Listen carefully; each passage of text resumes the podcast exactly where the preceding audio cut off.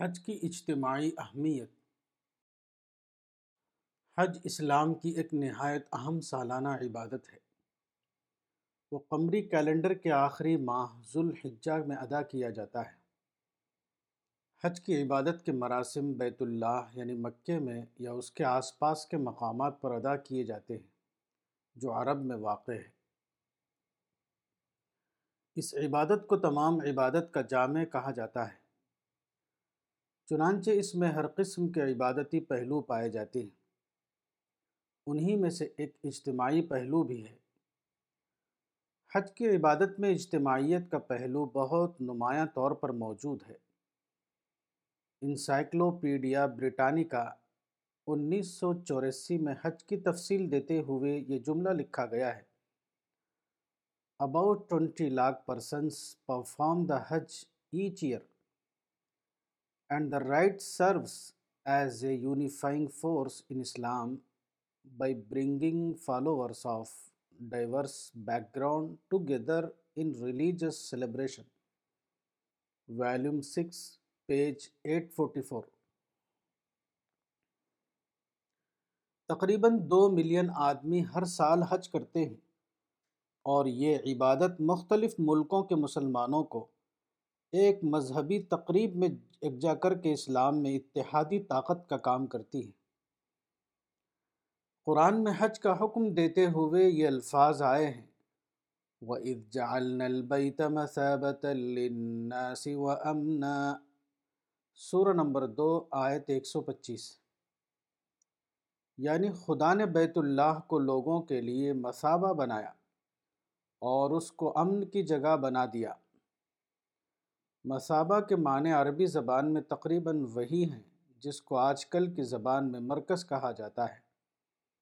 یعنی وہ جگہ جہاں لوگ جمع ہوں، جس کی طرف سب لوگ رجوع کریں، جو سب کا مشترک مرجع اور شیرازہ ہو۔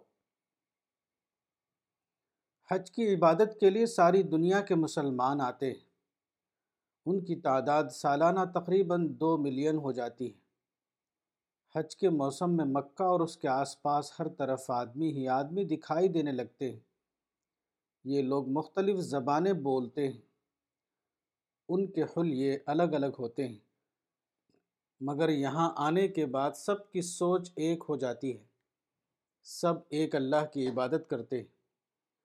حج کے دوران وہ ان کی تمام توجہ کا مرکز بنا رہتا ہے۔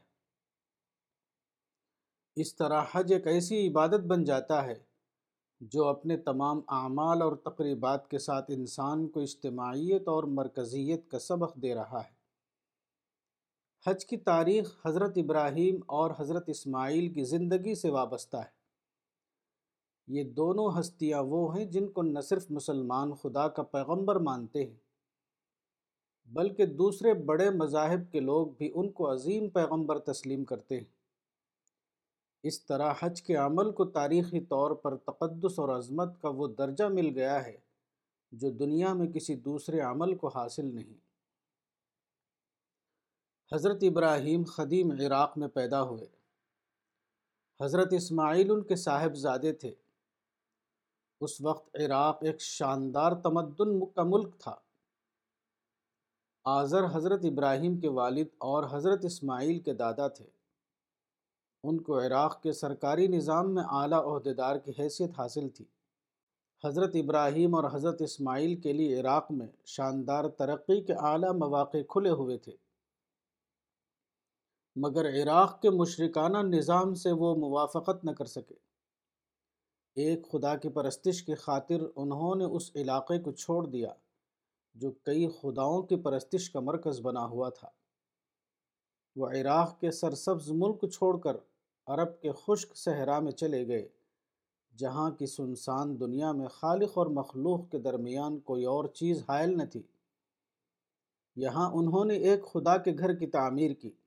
حضرت ابراہیم اور حضرت اسماعیل کے اس عمل کو دوسرے لفظوں میں اس طرح بیان کیا جا سکتا ہے کہ انہوں نے کئی خداؤں کو اپنا مرجع بنانے کے بجائے ایک خدا کو اپنا مرجع بنایا۔ اور اس مقصد کے لیے بیت اللہ یعنی کعبے کی تعمیر کی، جو خدا واحد کی عبادت کا عالمی مرکز ہے۔ یہی مرکز توحید حج کے مراسم کی ادائیگی کا مرکز بھی ہے۔ حج کی عبادت میں جو مراسم ادا کیے جاتے ہیں، ان کے بعض پہلوؤں کو دیکھیے۔ حج کے دوران حاجی سب سے زیادہ جو کلمہ بولتا ہے وہ یہ ہے، لبیک اللہم لبیک۔ لبیک لا شریک لک لبیک، ان الحمد والنعمت لک والملک لا شریک لک۔ یعنی حاضر ہوں خدایا، میں حاضر ہوں۔ حاضر ہوں، تیرا کوئی شریک نہیں۔ میں حاضر ہوں، تعریف اور نعمت تیرے ہی لیے ہے۔ اور بادشاہی بھی تیرا کوئی شریک نہیں۔ حاجی کی زبان سے بار بار یہ الفاظ کہلوا کر تمام لوگوں کے اندر یہ نفسیات پیدا کی جاتی ہے کہ بڑائی صرف ایک اللہ کی ہے۔ اس کے سوا جتنی بڑائیاں ہیں، سب اس لیے ہیں کہ وہ سب اسی ایک عظیم تر بڑائی میں گم ہو جائیں۔ یہ احساس اجتماعیت کا سب سے بڑا راز ہے۔ اجتماعیت اور اتحاد ہمیشہ وہاں نہیں ہوتا جہاں ہر آدمی اپنے کو بڑا سمجھ لے۔ اس کے برعکس، جہاں تمام لوگ کسی ایک کے حق میں اپنی انفرادی بڑائی سے دست بردار ہو جائیں، وہاں اتحاد اور اجتماعیت کے سوا کوئی اور چیز پائی نہیں جاتی۔ بے اتحادی بڑائیوں کی تقسیم کا نام ہے اور اتحاد بڑائیوں کی وحدت کا۔ اسی طرح حج کا ایک اہم رکن طواف ہے۔ دنیا بھر کے لوگ جو حج کے موسم میں مکے میں جمع ہوتے ہیں وہ سب سے پہلے کعبے کا طواف کرتے ہیں۔ یہ اس بات کا عملی قرار ہے کہ آدمی اپنی کوششوں کا مرکز و محور صرف ایک نقطے کو بنائے گا۔ وہ ایک ہی دائرے میں حرکت کرے گا۔ یہ عین وہی مرکزیت ہے جو مادی سطح پر نظام شمسی میں نظر آتی ہے۔ نظام شمسی کے تمام سیارے ایک ہی سورج کو مرکزی نقطہ بنا کر اس کے گرد گھومتے ہیں۔ اسی طرح حج یہ سبق دیتا ہے کہ انسان ایک خدا کو اپنا مرجع بنا کر اس کے دائرے میں گھومے۔ اس کے بعد حاجی صفا اور مروہ کے درمیان سعی کرتا ہے۔ وہ صفا سے مروہ کی طرف جاتا ہے اور پھر مروہ سے صفا کی طرف لوٹتا ہے۔ اس طرح وہ سات چکر لگاتا ہے۔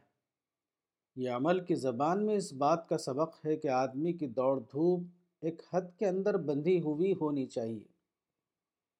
اگر آدمی کی دوڑ دھوپ کی کوئی حد نہ ہو تو کوئی ایک طرف بھاگ کر نکل جائے گا اور کوئی دوسری طرف۔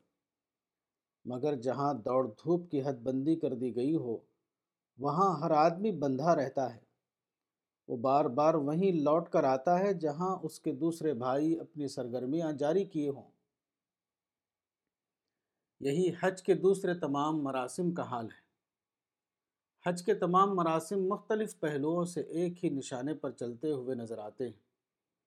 ایسا معلوم ہوتا ہے جیسے کوئی ربانی مقناطیس ہے جو لوہے کے تمام ٹکڑوں کو ایک نقطے پر کھینچتے چلا جا رہا ہے۔ مختلف ملکوں کے یہ لوگ جب مقام حج کے قریب پہنچتے ہیں تو سب کے سب اپنا قومی لباس اتار دیتے ہیں اور سب کے سب ایک ہی مشترک لباس پہن لیتے ہیں جس کو احرام کہا جاتا ہے۔ احرام باندھنے کا مطلب یہ ہے کہ بغیر سلی ہوئی ایک سفید چادر نیچے تہمت کی طرح پہن لی جائے اور اسی طرح ایک سفید چادر اوپر سے جسم پر ڈال لی جائے۔ اس طرح لاکھوں انسان ایک ہی وضع اور ایک ہی رنگ کے لباس میں ملبوس ہو جاتے ہیں۔ یہ سارے لوگ مختلف مراسم ادا کرتے ہوئے بلاخر عرفات کے وسیع میدان میں اکٹھا ہوتے ہیں۔ اس وقت ایک عجیب منظر ہوتا ہے۔ ایسا معلوم ہوتا ہے جیسے انسانوں کے تمام فرق اچانک مٹ گئے ہوں۔ انسان اپنے تمام اختلافات کو کھو کر خدائی وحدت میں گم ہو گئے ہیں۔ تمام انسان ایک ہو گئے ہیں جیسے ان کا خدا ایک ہے۔ عرفات کے وسیع میدان میں جب احرام باندھے ہوئے تمام حاجی جمع ہوتے ہیں اس وقت کسی بلندی سے دیکھا جائے تو ایسا نظر آئے گا کہ زبان، رنگ، حیثیت، جنسیت کے فرق کے باوجود سب کے سب انسان بالکل ایک ہو گئے ہیں۔ اس وقت مختلف قومیتیں ایک ہی بڑی قومیت میں ضم ہوتی ہوئی نظر آتی ہیں۔ حقیقت یہ ہے کہ حج اجتماعیت کا اتنا بڑا مظاہرہ ہے کہ اس کی کوئی دوسری مثال غالباً دنیا میں کہیں اور نہیں ملے گی۔ کعبہ مسلمانوں کا قبل عبادت ہے۔ مسلمان ہر روز پانچ وقت اس کی طرف رخ کر کے نماز پڑھتے ہیں۔ وہ ساری دنیا کے مسلمانوں کا عبادتی قبلہ ایک ہی ہے۔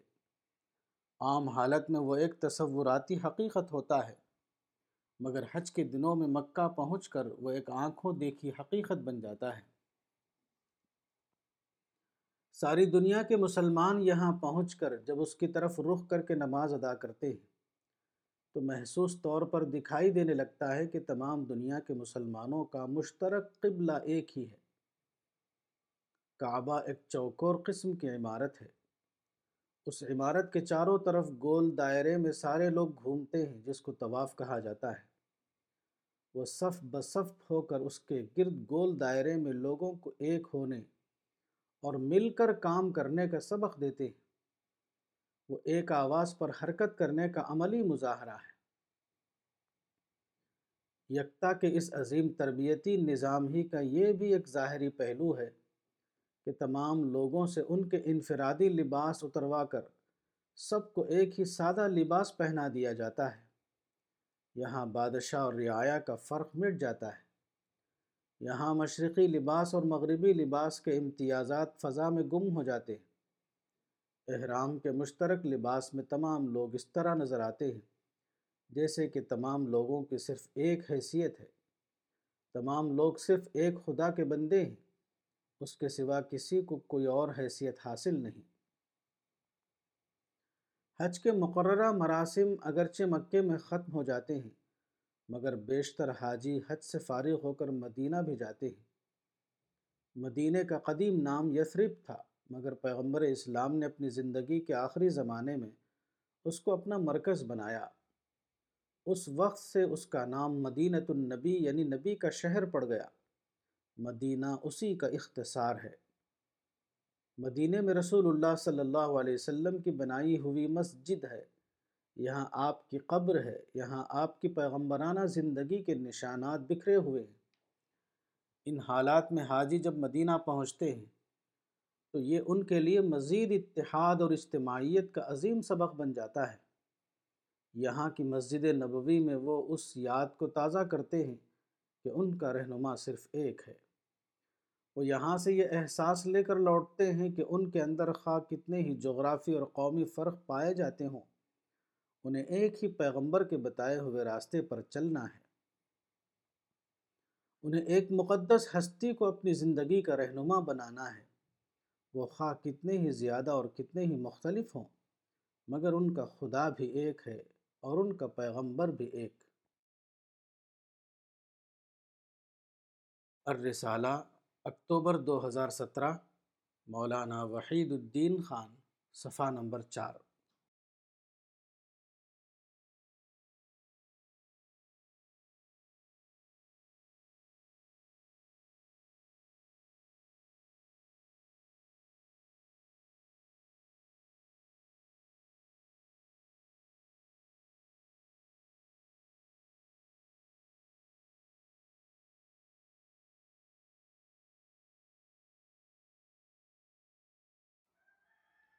ہجر جمیل۔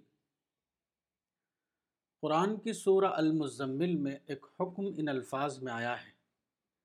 وَاصْبِرْ عَلَى مَا يَقُولُونَ وَحْجُرْهُمْ حَجْرًا جَمِيلًا۔ سورہ نمبر ترہتر، آیت دس۔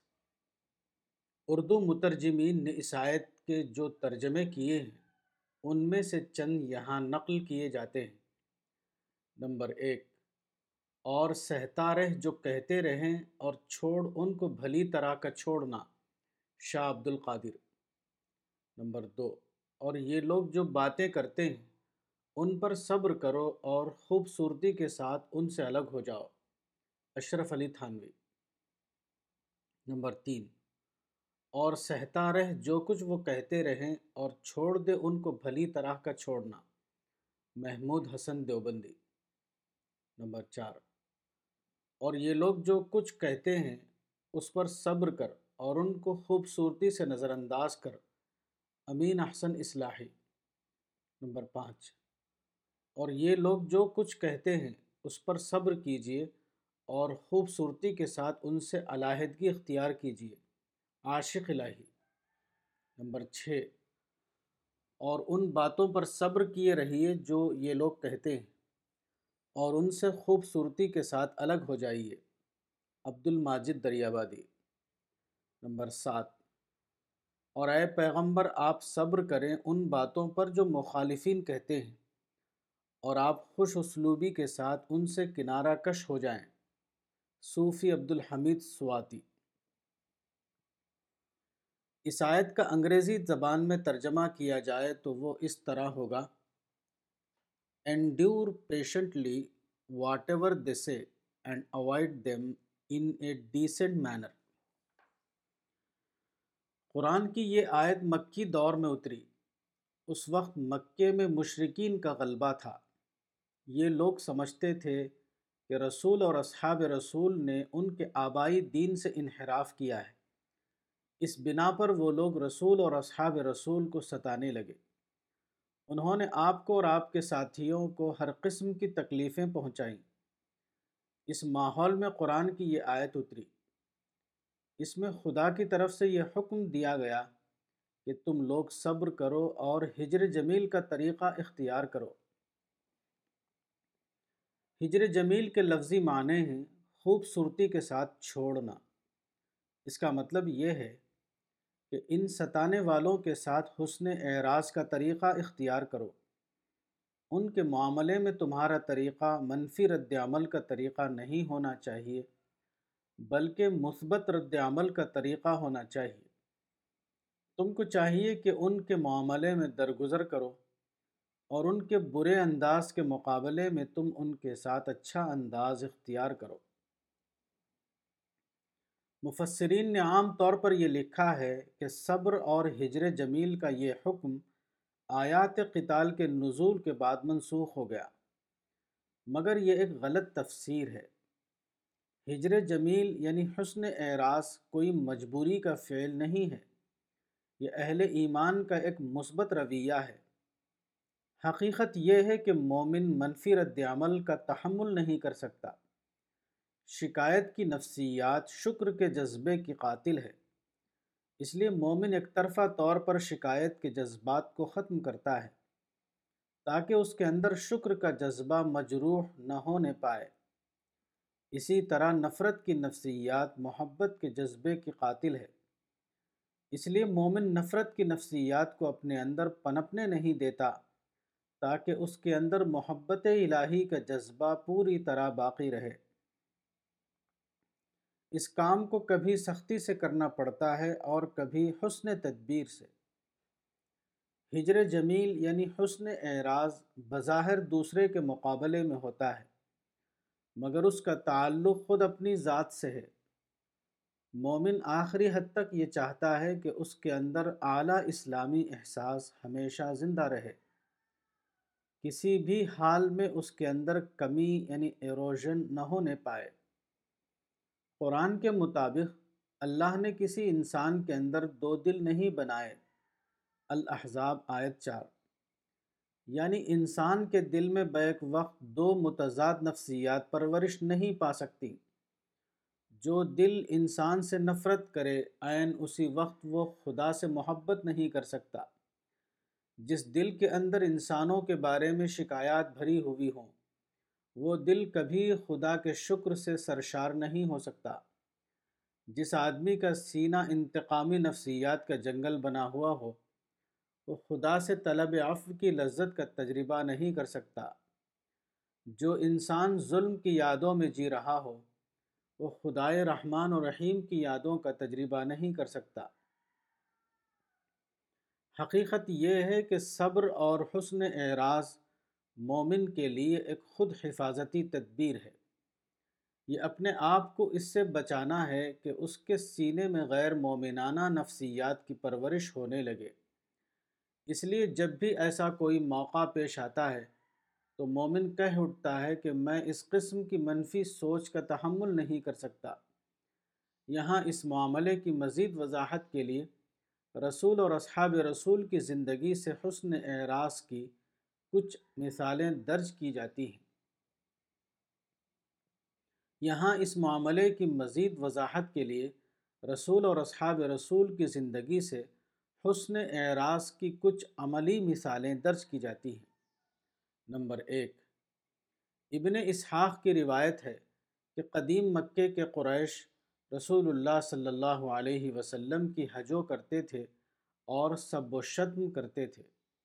چنانچہ انہوں نے آپ کا نام محمد کے بجائے مضمم رکھ دیا تھا۔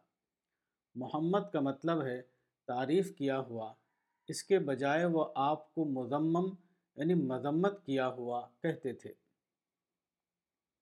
روایت کے مطابق رسول اللہ صلی اللہ علیہ وسلم نے اس کے جواب میں فرمایا اللہ تعجبون لما یصرف اللہ عنی من ادا قریش یسبون و یحجون مضممن و ان محمد. سیرت ابن حشام جلد ایک، صفحہ تین سو چھپن۔ یعنی کیا تم کو تعجب نہیں کہ اللہ نے مجھے قریش کی اذیت سے کس طرح بچا لیا؟ وہ سب و شتم کرتے ہیں اور مزمم کہہ کر حجو کرتے ہیں، حالانکہ میں محمد ہوں۔ پیغمبر اسلام کے اس قول کو اس طرح سمجھا جا سکتا ہے کہ مثلا قریش اگر یہ کہیں کہ مزمم مجنون ہے تو رسول اللہ اس کا برا اثر نہ لیتے ہوئے یہ کہہ دیں گے کہ تمہاری یہ بات اس کے اوپر پڑے گی جس کا نام مزمم ہو، میرا نام تو محمد ہے۔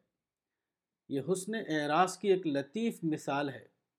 اس طرح مومن اپنے آپ کو اس نقصان سے بچاتا ہے کہ کسی کی بدگوئی اس کے اندر منفی نفسیات پیدا کرنے کا سبب بن جائے۔ مومن کا قول یہ ہوتا ہے کہ میں منفی جذبات کا تحمل نہیں کر سکتا۔ اس طرح کے حسن اعراض کی ایک دلچسپ مثال ڈاکٹر ذاکر حسین اٹھارہ سو ستانوے تا انیس سو انہتر کے یہاں پائی جاتی ہے۔ ایک بار وہ دہلی کی ایک سڑک پر اپنی گاڑی چلا رہے تھے۔ اتفاق سے ان کی گاڑی ایک اور شخص کی گاڑی سے معمولی طور پر ٹکرا گئی۔ ان کی گاڑی میں رگڑ یعنی ڈینٹ آ گیا۔ اس آدمی نے ابھی نئی گاڑی لی تھی۔ وہ گاڑی روک کر اترا۔ ذاکر صاحب بھی اپنی گاڑی روک کر اتر گئے۔ اس آدمی نے ڈاکٹر صاحب کی طرف غصے سے دیکھتے ہوئے کہا کہ ایڈیٹ، اس انگریزی لفظ کے معنی ہوتے ہیں احمق۔ ذاکر صاحب نے جوابی غصہ نہیں دکھایا۔ انہوں نے اس کی بات کو نظر انداز کرتے ہوئے نرمی سے کہا، sir, I am not Mr idiot, I am Zakir Hussain. جناب، میں مسٹر ایڈیٹ نہیں ہوں، میں ذاکر حسین ہوں۔ یہ سن کر اس آدمی کا غصہ ٹھنڈا ہو گیا۔ سوری کہہ کر وہ خاموشی کے ساتھ اپنی گاڑی پر بیٹھا اور آگے کے لیے روانہ ہو گیا۔ نمبر دو، ہجرت کے بعد حدیبیہ کا واقعہ پیش آیا۔ مکے کے سرداروں نے رسول اللہ صلی اللہ علیہ وسلم کو اور آپ کے صحابہ کو مکے میں داخل ہونے سے روک دیا۔ اس وقت حدیبیہ کے مقام پر دونوں فریقوں کے درمیان ایک معاہدہ امن تیار کیا گیا۔ اس معاہدے کے وقت قریش نے ضد کا مظاہرہ بھی کیا اور تشدد کا مظاہرہ بھی۔ انہوں نے اصرار کیا کہ ان کی ایک طرفہ شرطوں پر معاہدہ کیا جائے۔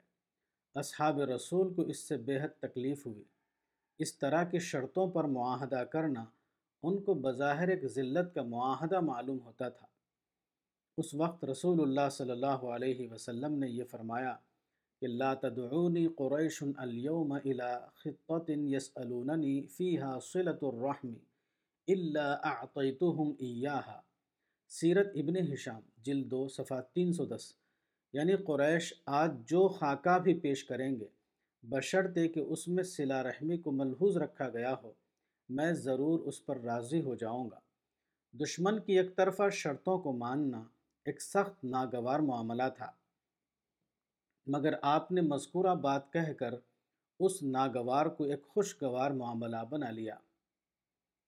پیغمبر اسلام کا یہ قول ہجر جمیل کی ایک حکیمانہ مثال ہے۔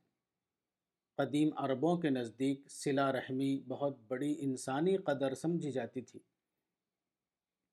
اور قطع رحمی کو وہ بہت برا سمجھتے تھے۔ اس لیے اس کا سوال ہی نہ تھا کہ وہ معاہدے کے لیے ایسا خاکہ پیش کریں جس میں قطع رحم کی دفاع رکھی گئی ہو۔ اعتبار حقیقت، رسول اللہ یہ کہنا چاہتے تھے کہ میں ہر قیمت پر خریش سے صلح کر لوں گا۔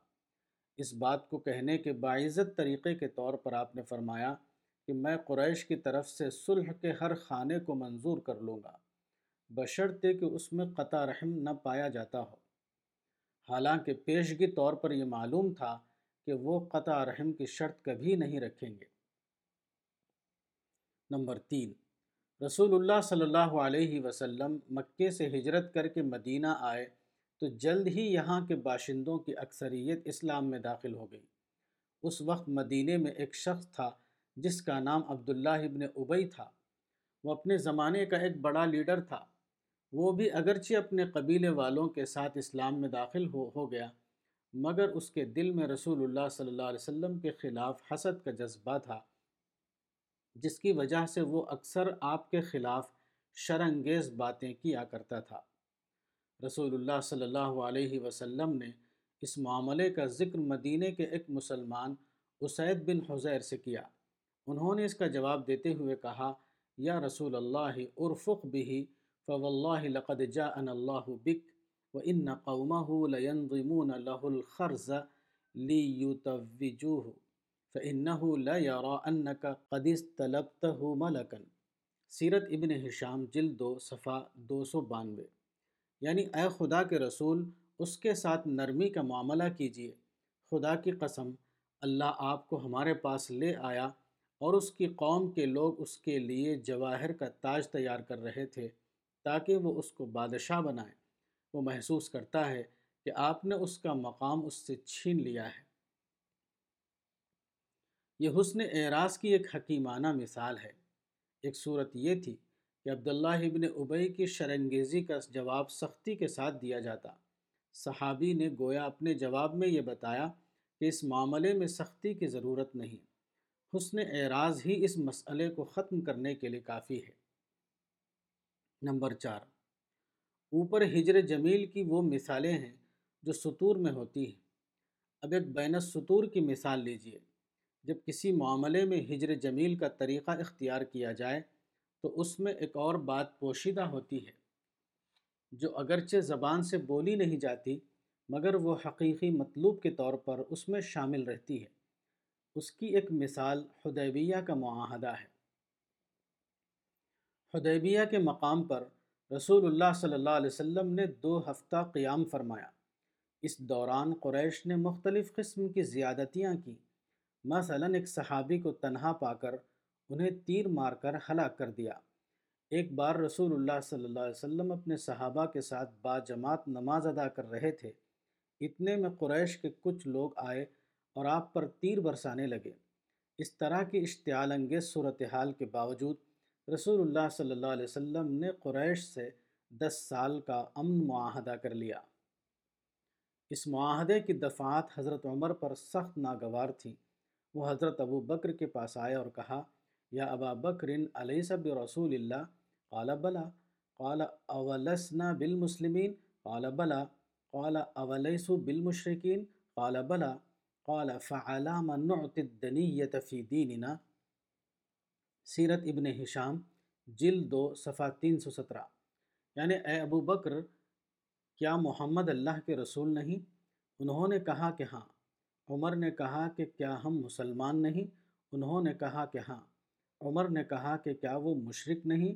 انہوں نے کہا کہ ہاں۔ عمر نے کہا کہ پھر ہم اپنے دین میں یہ ذلت کیوں گوارا کریں؟ روایات کے مطابق حضرت عمر نے یہی بات خود رسول اللہ صلی اللہ علیہ وسلم سے بھی کہی۔ یہاں غور طلب امر یہ ہے کہ رسول اللہ صلی اللہ علیہ وسلم نے قریش کی زیادتیوں کے باوجود ان کی یک طرفہ شرطوں پر دس سال کا جو امن معاہدہ کیا تھا وہ ایک نہایت اہم اسلامی مصلحت کی بنا پر تھا۔ اور وہ مصلحت یہ تھی کہ دشمن سے معاہدہ امن کر کے معتدل حالات پیدا کیے جائیں تاکہ اسلامی دعوت کا عمل مؤثر طور پر جاری ہو سکے۔ مگر یہ نصیحت نہ امن معاہدے کے اندر لکھی گئی اور نہ حضرت عمر اور دوسرے صحابہ کے شدید ناگواری کے باوجود آپ نے حدیبیہ کے مقام پر اس کا اعلان کیا۔ یہ ہجر جمیل یعنی حسن اعراض کا دوسرا پہلو ہے۔ یہ دوسرا پہلو ہمیشہ مخفی حالت میں ہوتا ہے۔ اس پہلو کو لفظوں میں پانا ممکن نہیں۔ اگر اس کو لفظوں میں لکھا یا بولا جائے تو اس کی ساری معنویت ختم ہو جائے گی۔ ایسی حالت میں لوگوں کے لیے صرف دو میں سے ایک رویہ درست ہے۔ یا تو وہ اتنا زیادہ ہوش مند ہوں کہ سطور کے اندر بین سطور کو پڑھ لیں۔ وہ اعلان کے بغیر اس کی اہمیت کو دریافت کر لیں۔ جن لوگوں کے اندر اتنی ہوش مندی نہیں ہے، ان کے لیے صحیح رویہ یہ ہے کہ وہ اپنے لیڈر کی بصیرت پر اعتماد کریں۔ وہ صرف اعتماد اور حسن زن کی بنا پر یہ عقیدہ رکھیں کہ ان کے رہنما نے جو بات کہی ہے، اس کے پیچھے ضرور کوئی گہری مصلحت ہوگی۔ ہمارا کام اپنے رہنما کی اتباع کرنا ہے، نہ کہ اس کی دیانت داری یعنی انٹیگریٹی پر شک کرنا۔ نمبر پانچ۔ صلح حدیبیہ بظاہر ایک ایسی صلح تھی جو دشمن کے مقابلے میں دب کر کی گئی، مگر اس کے اندر ایک غیر اعلان شدہ مقصد چھپا ہوا تھا، اور وہ تھا ٹکراؤ کو اوائڈ کر کے اپنے لیے وقف تعمیر حاصل کرنا۔ اگر یہ بات معاہدے کے متن میں لکھ دی جاتی یا رسول اللہ صلی اللہ علیہ وسلم اپنے اصحاب کے درمیان اسی وقت اس کا اعلان کر دیتے، تو صلح کے مقاصد سرے سے فوت ہو جاتے۔ اس قسم کے مقاصد ہمیشہ اعلان کے بغیر ہوتے ہیں، نہ کہ اعلان کے ساتھ۔ چنانچہ رسول اللہ صلی اللہ علیہ وسلم خاموش رہے۔ یہاں تک کہ بات کو جب اس کا عملی نتیجہ ظاہر ہو گیا، اس وقت لوگوں نے جانا کہ اس صلح کے اندر کتنی بڑی مصلحت چھپی ہوئی تھی۔ یہی وہ حقیقت ہے جو حضرت ابو بکر صدیق نے بعد کے زمانے میں ان الفاظ میں بیان کی ما كان فتح في الاسلام اعظم من فتح الحدیبیہ ولكن الناس يومئذ قصر رأيهم عما كان بين محمد وربه، والعباد يعجلون. والله تبارك وتعالى لا يعجل كعجلة العباد حتى تبلغ الأمور ما أراد الله. مغازی الواقدی جلد دو صفحہ چھ سو دس. یعنی اسلام میں حدیبیہ کی فتح سب سے بڑی فتح تھی۔ لیکن معاہدے کے دن لوگوں کو اس بات میں رائے قائم کرنے میں کوتاہی ہوئی جو محمد اور آپ کے رب کے درمیان تھا۔ انسان عجلت پسند ہے اور اللہ انسانوں کی طرح عجلت نہیں کرتا۔ یہاں تک کہ معاملہ وہاں تک پہنچ جائے جو اللہ چاہتا ہے۔ نمبر چھ۔ ہجر جمیل یعنی حسن اعراض سادہ طور پر محض ایک بچاؤ کی تدبیر نہیں۔ بلکہ وہ بامقصد انسان کی سوچی سمجھی ایک مستقل اخلاقی روش ہے۔ بامقصد انسان کے سامنے ایک متعین منزل ہوتی ہے، جہاں پہنچنا اس کا سب سے بڑا کنسن ہوتا ہے۔ اس لیے وہ راستے کے ہر الجھاؤ سے اپنے آپ کو دور رکھتا ہے، تاکہ وہ کسی رکاوٹ کے بغیر اپنی آخری منزل تک پہنچ سکے۔ جیسا کہ معلوم ہے قدیم مکے کے لوگوں نے پیغمبر اسلام کو بہت زیادہ ستایا تھا۔ آپ پر اور آپ کے ساتھیوں پر اتنا زیادہ تشدد کیا کہ آپ کو اپنے ساتھیوں کے ہمراہ مکہ چھوڑ دینا پڑا۔ اس طرح کے وطن کے بعد بھی وہ آپ کے خلاف مسلسل جارحیت کرتے رہے۔ آخر کار وہ وقت آیا جبکہ پیغمبر اسلام اللہ کی مدد سے مکے کے فاتح بن گئے۔ اب وقت تھا کہ ماضی کے ظلم کی انہیں سزا دی جائے۔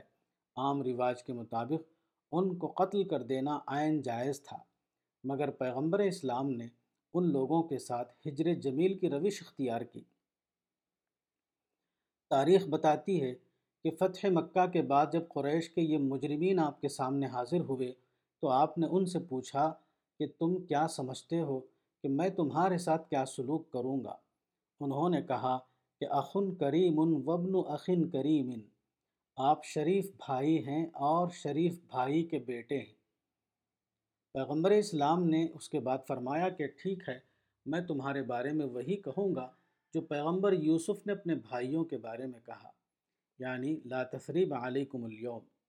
سورہ نمبر بارہ، آیت چھیانوے۔ آج تمہارے اوپر کوئی الزام نہیں۔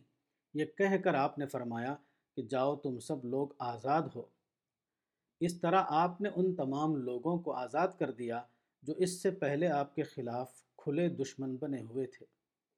دیکھیے، السنن القبر للبیحقی جلد نو، صفحہ ایک سو ننانوے، حدیث نمبر اٹھارہ ہزار دو سو پچہتر تھا چھہتر۔ پیغمبر اسلام کا یہ عمل ایک بامقصد انسان کے عمل کی ایک اعلیٰ مثال تھی۔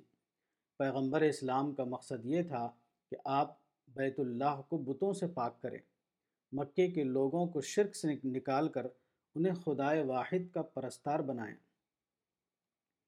اپنے دشمن انسان کو دوست انسان میں تبدیل کر کے توحید کی بنیاد پر وہ انقلاب لائیں، جس کے لیے آپ کو مبعوث کیا گیا تھا۔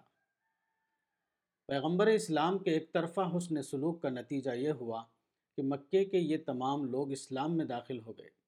راوی کہتے ہیں فخرجو کا انما نشرو من القبور فدخلوا فی الاسلام۔ یعنی پھر وہ لوگ وہاں سے اس طرح نکلے جیسے کہ وہ قبروں سے نکلے ہوں اور وہ اسلام میں داخل ہو گئے۔ دیکھیے السنن القبر للبیحقی جلد نو، صفحہ ایک سو ننانوے، حدیث نمبر اٹھارہ ہزار دو سو پچہتر تا چھہتر۔ پیغمبر اسلام اگر اس کے برعکس ان دشمنوں سے ان کی ظالمانہ روش کا انتقام لیتے تو اس کے بعد یہ ہوتا کہ وہاں انتقام در انتقام کا دور چل پڑتا۔ ایک انتقام کے بعد دوسرا انتقام شروع ہو جاتا اور پھر حالات ایسا منفی رخ اختیار کر لیتے کہ سارا تعمیری منصوبہ درہم برہم ہو کر رہ جاتا۔ الرسالہ، اکتوبر دو ہزار سترہ، مولانا وحید الدین خان، صفحہ نمبر نو۔ غیر فطری رد عمل۔ جب کوئی خلاف مزاج بات پیش آئے تو اس کے مقابلے میں آدمی کی روش کی دو مختلف صورتیں ہوتی ہیں۔ ایک جذباتی رد عمل کا طریقہ اور دوسرا غیر جذباتی رد عمل کا طریقہ۔ جذباتی رد عمل عین وہی چیز ہے جس کو میڈیکل اصطلاح میں الرجی کہا جاتا ہے۔ الرجی کی تعریف اس طرح کی جاتی ہے کہ الرجی نام ہے معتدل حالات میں غیر معتدل رد عمل کا۔ اب normal reaction to normal things مثلا اپنے خلاف تنقید کو سن کر غصہ ہونا۔ اس قسم کی ایک الرجی ہے۔ اگر کوئی شخص آپ کی کسی بات پر تنقید کرتا ہے تو اس کا معتدل اور فطری رد عمل یہ ہے کہ آپ کھلے ذہن کے ساتھ اس کو سنیں اور کھلے ذہن کے ساتھ اس پر غور کریں۔ اگر تنقید غلط ہے تو آپ کو چاہیے کہ آپ دلیل کے ساتھ اس کا جواب دیں، اور اگر تنقید درست ہے تو سیدھی طرح اس کو مان لیں۔ اس کے برعکس، تنقید کو سن کر بگڑ جانا، تنقید کا غیر معتدل اور غیر فطری انداز میں جواب دینا ہے۔ پہلی صورت مریضانہ ذہنیت کا ثبوت ہے اور دوسری صورت صحت مند ذہنیت کا ثبوت۔ اسی طرح مخالفانہ نعرے کو سن کر مشتعل ہو جانا، توہین کے کسی معاملے پر بھڑک اٹھنا، اپنے راستے میں کوئی رکاوٹ دیکھ کر بگڑ جانا، اپنی سوچ کے خلاف سوچ کو برداشت نہ کر سکنا، یہ سب جذباتی رد عمل کی صورتیں ہیں۔ ایسے لوگ ہمیشہ دوسروں کے خلاف نفرت اور تشدد میں پڑے رہتے ہیں۔ وہ زندگی کے مثبت اور تعمیری رخ کا تجربہ کرنے میں ناکام رہتے ہیں۔ اس کے برعکس دوسرا طریقہ غیر جذباتی رد عمل کا طریقہ ہے۔ اسی کو قرآن میں ہجر جمیل کہا گیا ہے۔ یعنی جب اپنے مزاج کے خلاف کوئی بات پیش آئے تو مشتعل نہ ہو کر ٹھنڈے ذہن کے ساتھ اس پر غور کرنا اور سوچے سمجھے فیصلے کے تحت معتدل انداز میں اس کا جواب دینا۔ اس معتدل جواب کی مختلف صورتیں ہو سکتی ہیں۔ ایک یہ کہ سادہ طور پر بس اس کو نظر انداز کر دیا جائے یعنی وہی رویہ جس کو عام زبان میں اس طرح بیان کیا جاتا ہے، کتے بھونکتے رہتے ہیں اور ہاتھی چلتا رہتا ہے۔ اسی طرح کبھی ہجر جمیل کی صورت یہ ہوتی ہے کہ مخالف گروہ کی بدعملی کا جواب خوش عملی سے دیا جائے۔ اس کے پست اخلاق کے مقابلے میں برتر اخلاق کا طریقہ اختیار کر کے اس کو مغلوب کر لیا جائے۔ اسی طرح کبھی حالات کا تقاضا یہ ہو سکتا ہے کہ دباؤ کی سیاست یعنی پریشر ٹیکٹکس کا طریقہ اختیار کر کے اس کو خاموش ہونے پر مجبور کر دیا جائے۔ ہجر جمیل کی کوئی ایک لگی بندھی صورت نہیں۔ حالات کے اعتبار سے اس کی مختلف صورتیں ہو سکتی ہیں۔ تاہم، جو صورت بھی اختیار کی جائے، وہ سوچے سمجھے منصوبے کی بنیاد پر ہوگی۔ نہ کہ بلا سوچے سمجھے رد عمل کی حیثیت سے۔ اس کا بنیادی مقصد اعراض کرنا ہوگا، نہ کہ الجھ جانا۔ وہ ہمیشہ امن کے اصول پر ہوگی، نہ کہ تشدد کے اصول پر۔ اس کے پیچھے کبھی بھی نفرت اور انتقام کا جذبہ نہیں ہوگا، بلکہ صرف یہ جذبہ ہوگا کہ کسی نہ کسی طرح حسن تدبیر کے ذریعے معاملے کو ٹال دیا جائے، تاکہ زندگی کی گاڑی معمول کے مطابق اپنے مطلوب رخ پر چلنے لگے۔ ہجر جمیل کا نشانہ خارجی مسئلہ نہیں ہوتا، بلکہ آدمی کے خود اپنی ذات ہوتی ہے۔ ہجر جمیل کا نشانہ یہ نہیں ہوتا کہ خود مسئلے کا خاتمہ کر دیا جائے، اس کا نشانہ یہ ہوتا ہے کہ مسئلے کو اپنے خلاف مسئلہ بننے سے روک دیا جائے۔ الرسالہ، اکتوبر دو ہزار سترہ، مولانا وحید الدین خان، صفحہ نمبر سترہ۔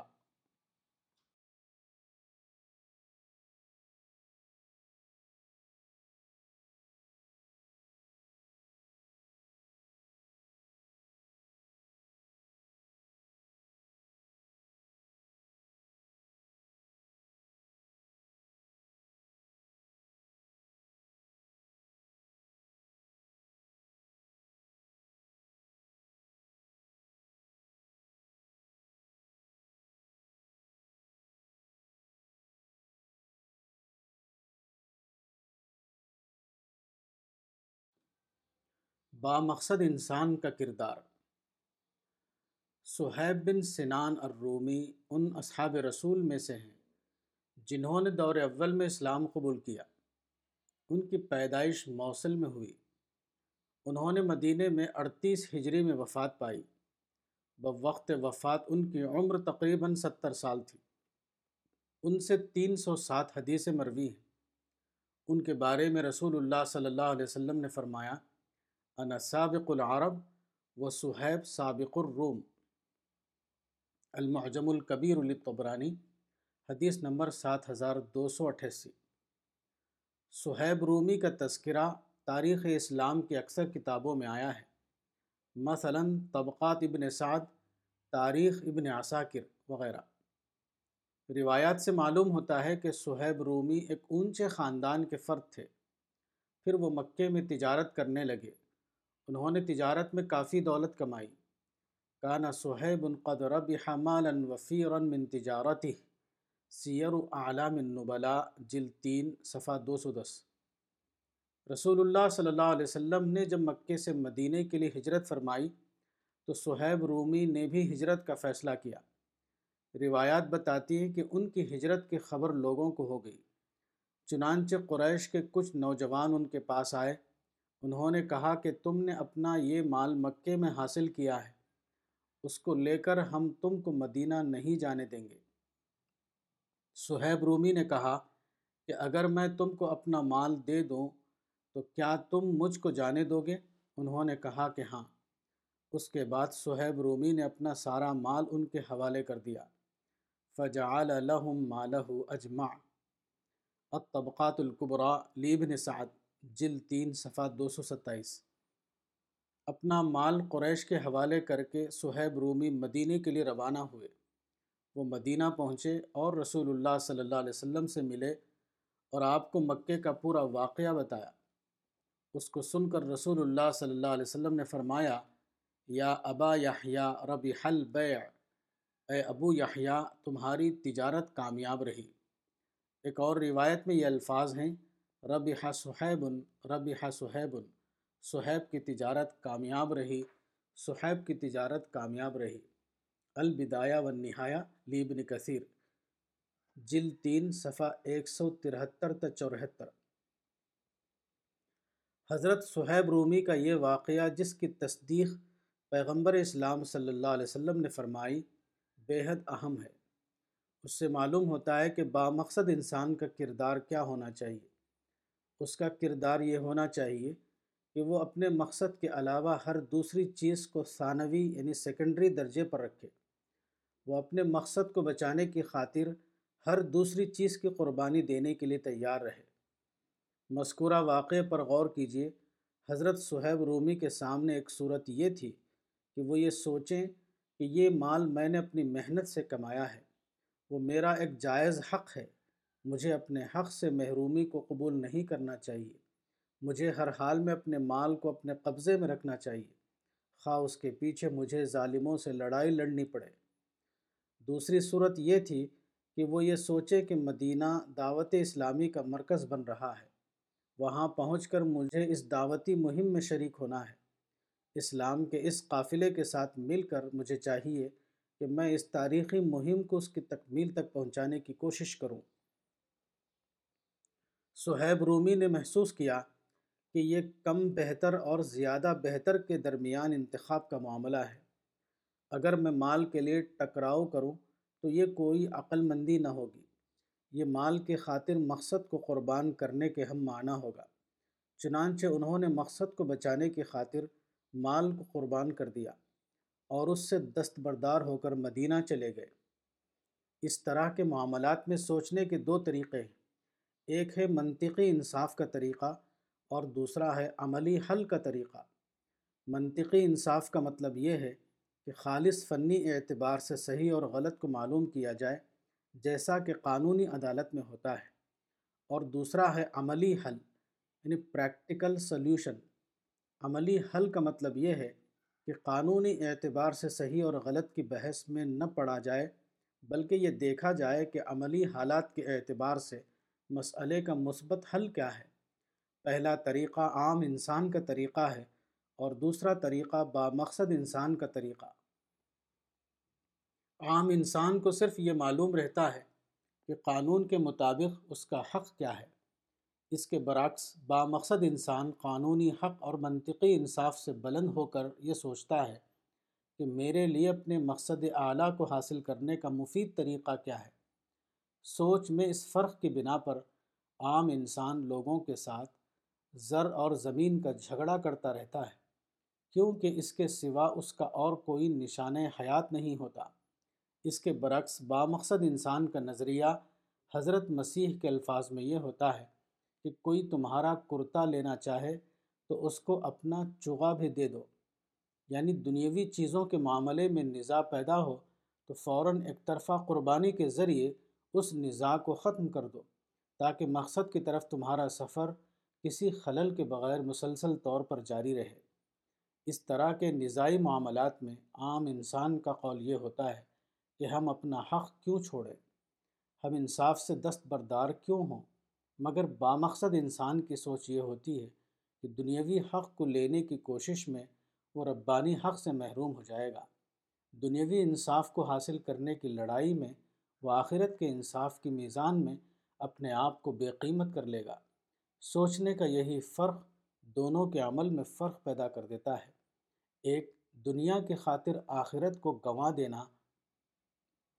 ایک، دنیا کے خاطر آخرت کو گنوا دیتا ہے۔ اور دوسرا، آخرت کے خاطر دنیا کو۔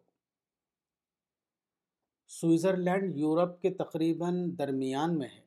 اس کے چاروں طرف فرانس، جرمنی، اٹلی اور آسٹریلیا واقع ہے وہ افغانستان کی طرح ایک محصور ملک یعنی لینڈ لاکڈ کنٹری ہے، مگر سوئٹزرلینڈ دور جدید کا ایک اعلیٰ ترقی یافتہ ملک ہے، جہاں ہر طرف امن اور خوشحالی کا دور دورہ ہے۔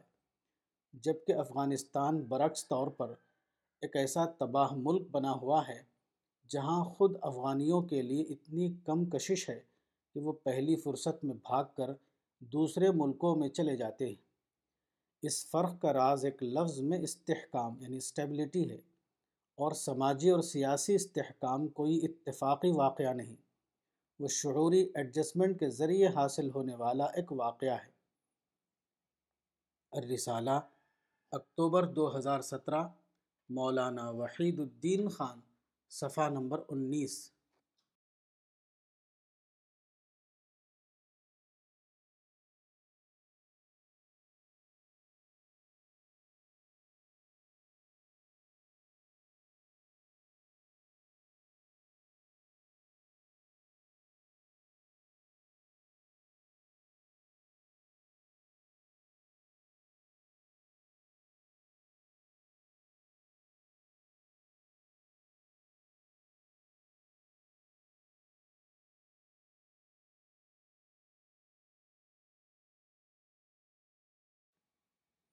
اجتہاد کیا ہے؟ اجتہاد کے لفظی معنی ہیں بھرپور کوشش کرنا۔ شریعت میں یہ لفظ اس فکری کوشش کے لیے بولا جاتا ہے جبکہ نئے حالات کے اندر قرآن و سنت کی روشنی میں دین کا اثر نو انتباق یعنی ری اپلیکیشن معلوم کرنے کی کوشش کی جائے۔ یہ اجتہاد احکام کے استمباد کے سلسلے میں ایک اہم اصول کی حیثیت رکھتا ہے۔ حقیقت یہ ہے کہ حالات اور زمانے کی تبدیلی سے بار بار ایسی صورتیں پیش آتی ہیں جبکہ دین کی اصل روح کو برقرار رکھتے ہوئے نئے حالات میں ان کا اثر نو انتباق تلاش کیا جائے۔ اشتہاد کا یہ عمل اسلام کی تاریخ میں مسلسل جاری رہا ہے۔ پیغمبر کی زندگی میں بھی اور پیغمبر کی وفات کے بعد بھی۔ مگر اسلام کی بعد کی صدیوں میں ایسا ہوا کہ بعض اسباب سے اشتہاد کا یہ عمل زیادہ تر جزی مسائل تک محدود ہو کر رہ گیا۔ کلی یا بنیادی نوعیت کے مسائل میں اجتہاد کا یہ عمل حقیقی طور پر جاری ہی نہ ہو سکا۔ اس معاملے کی ایک مثال وہ ہے جو قرآن کی آیت وقاتلوهم حتى لا تكون فتنة ويكون الدين كله لله.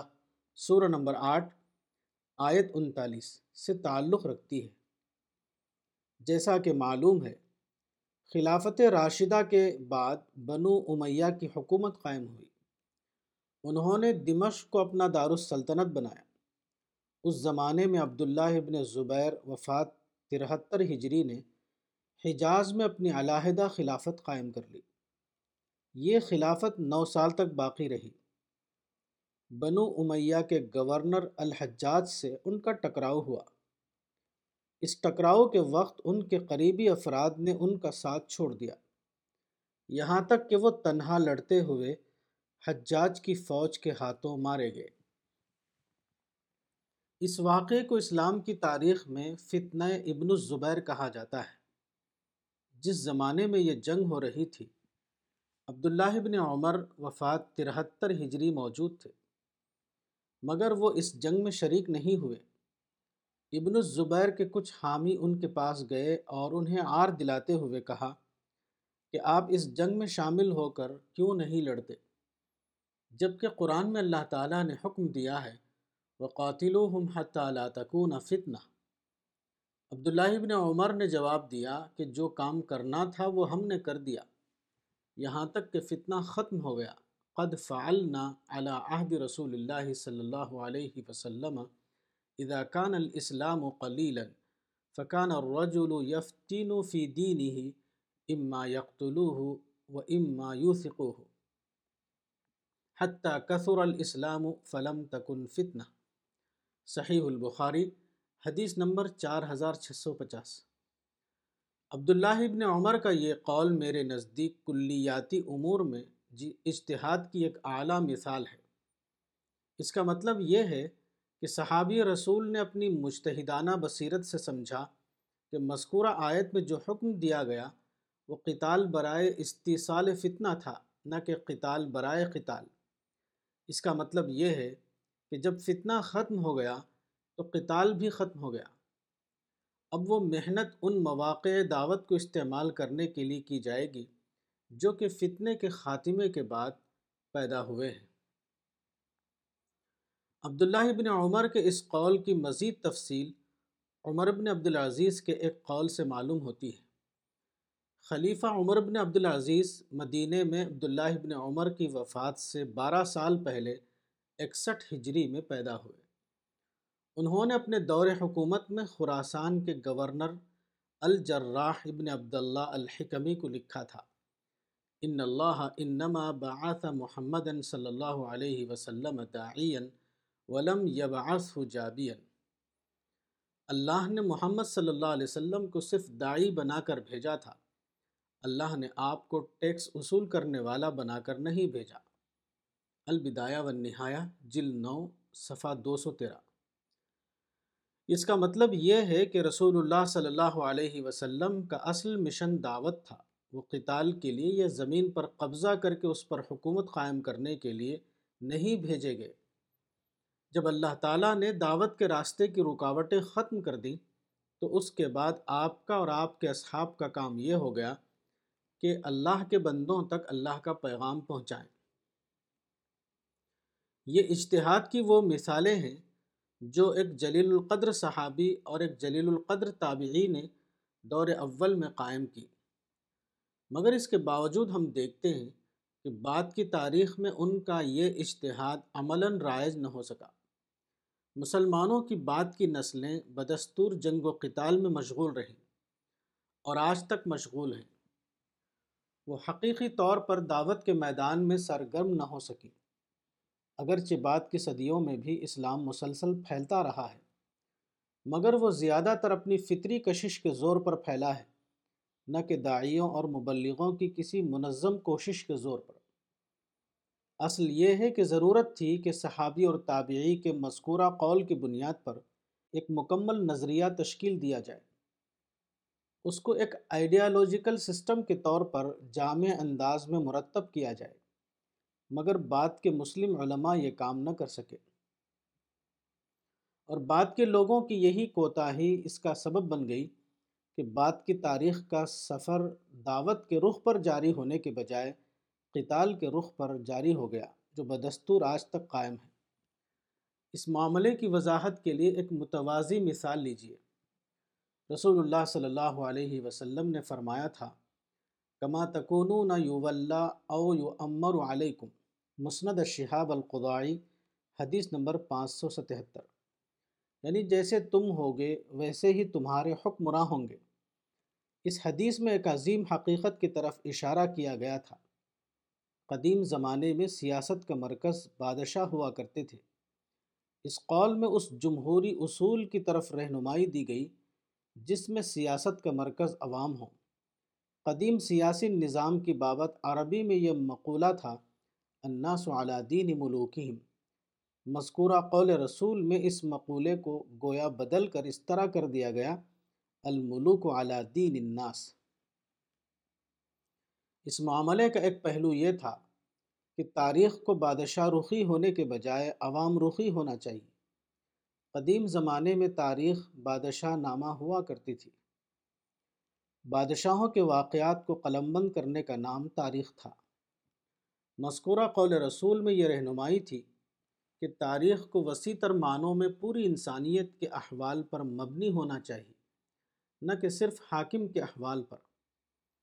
قول رسول میں مذکورہ اشاراتی رہنمائی کے باوجود بعد کی کئی صدیوں تک تاریخ نویسی کا یہ طریقہ عملاً جاری نہ ہو سکا، حتیٰ کہ اس دور میں اسلام کی جو تاریخیں لکھی گئیں، وہ بھی قدیم طریقے کے مطابق زیادہ تر سیاسی احوال تک محدود رہیں اس کی وجہ یہی تھی کہ مذکورہ مجتہدانہ اصول کی بنیاد پر تاریخ نویسی کا ایک مکمل فلسفہ تیار نہ کیا جا سکا۔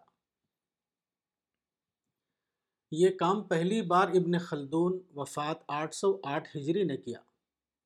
ابن خلدون نے اپنے مشہور مقدمے میں تاریخ نویسی کے جدید اصول کو ایک مکمل فلسفے کی شکل میں مرتب کیا۔ اس کی یہ کتاب اتنی اہم تھی کہ دنیا کی تمام بڑی بڑی زبانوں میں اس کے ترجمے کیے گئے۔ اس کتاب نے عالمی ذہن پر زبردست اثر ڈالا۔ یہاں تک کہ اس کے بعد تاریخ نویسی کا قدیم اسلوب ختم ہو گیا اور جدید اسلوب ساری دنیا میں رائج ہوا۔ ابن خلدون نے جس طرح تاریخ نویسی کے معاملے میں مذکورہ قول رسول کو ایک جامع نظام فکر کی صورت میں مرتب کیا ضرورت تھی کہ اسی طرح دعوت کے معاملے کو بھی ایک جامع نظام فکر کی صورت میں مرتب کیا جائے۔ مگر اس کام کے لیے اجتہاد کلی کی صلاحیت درکار تھی۔ جبکہ ہمارے علماء اجتہاد کو جزی مسائل تک محدود کیے ہوئے تھے۔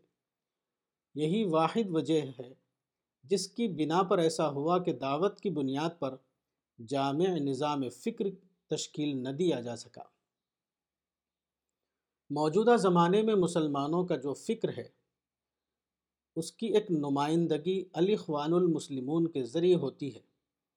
الاخوان المسلمون انیس سو بیس میں مصر میں قائم کی گئی اس کے ابتدائی لیڈر حسن البنا اور سید قطب وغیرہ تھے۔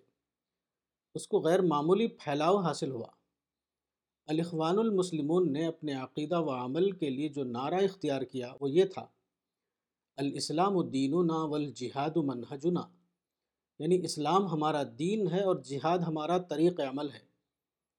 لیکن مجتہدانہ بصیرت کے ساتھ حالات کا مطالعہ کیا جائے تو معلوم ہوگا کہ اس وقت اخوانی لیڈروں کو یہ جاننا چاہیے تھا کہ ان کے لیے زیادہ مؤثر اور نتیجہ خیز طریقہ وہ ہے جو مبنی بر امن ہو، نہ کہ مبنی بر تشدد۔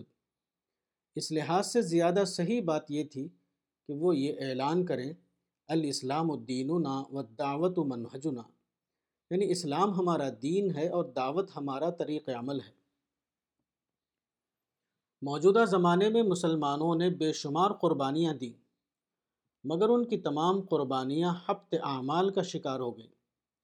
ان کا وہ حال ہوا جس کو ایک اسرائیلی پیغمبر نے ان الفاظ میں بتایا تھا۔ تم نے بہت سا بویا پر تھوڑا کاٹا۔ تم کھاتے ہو پر آسودہ نہیں ہوتے، تم پیتے ہو پر پیاس نہیں بجھتی، تم کپڑے پہنتے ہو پر گرم نہیں ہوتے، اور مزدور اپنی مزدوری سوراخدار تھیلی میں جمع کرتا ہے۔ بائبل، حجی، باب نمبر ایک وس نمبر چھ۔ الرسالہ، اکتوبر دو ہزار سترہ، مولانا وحید الدین خان، صفحہ نمبر بائیس۔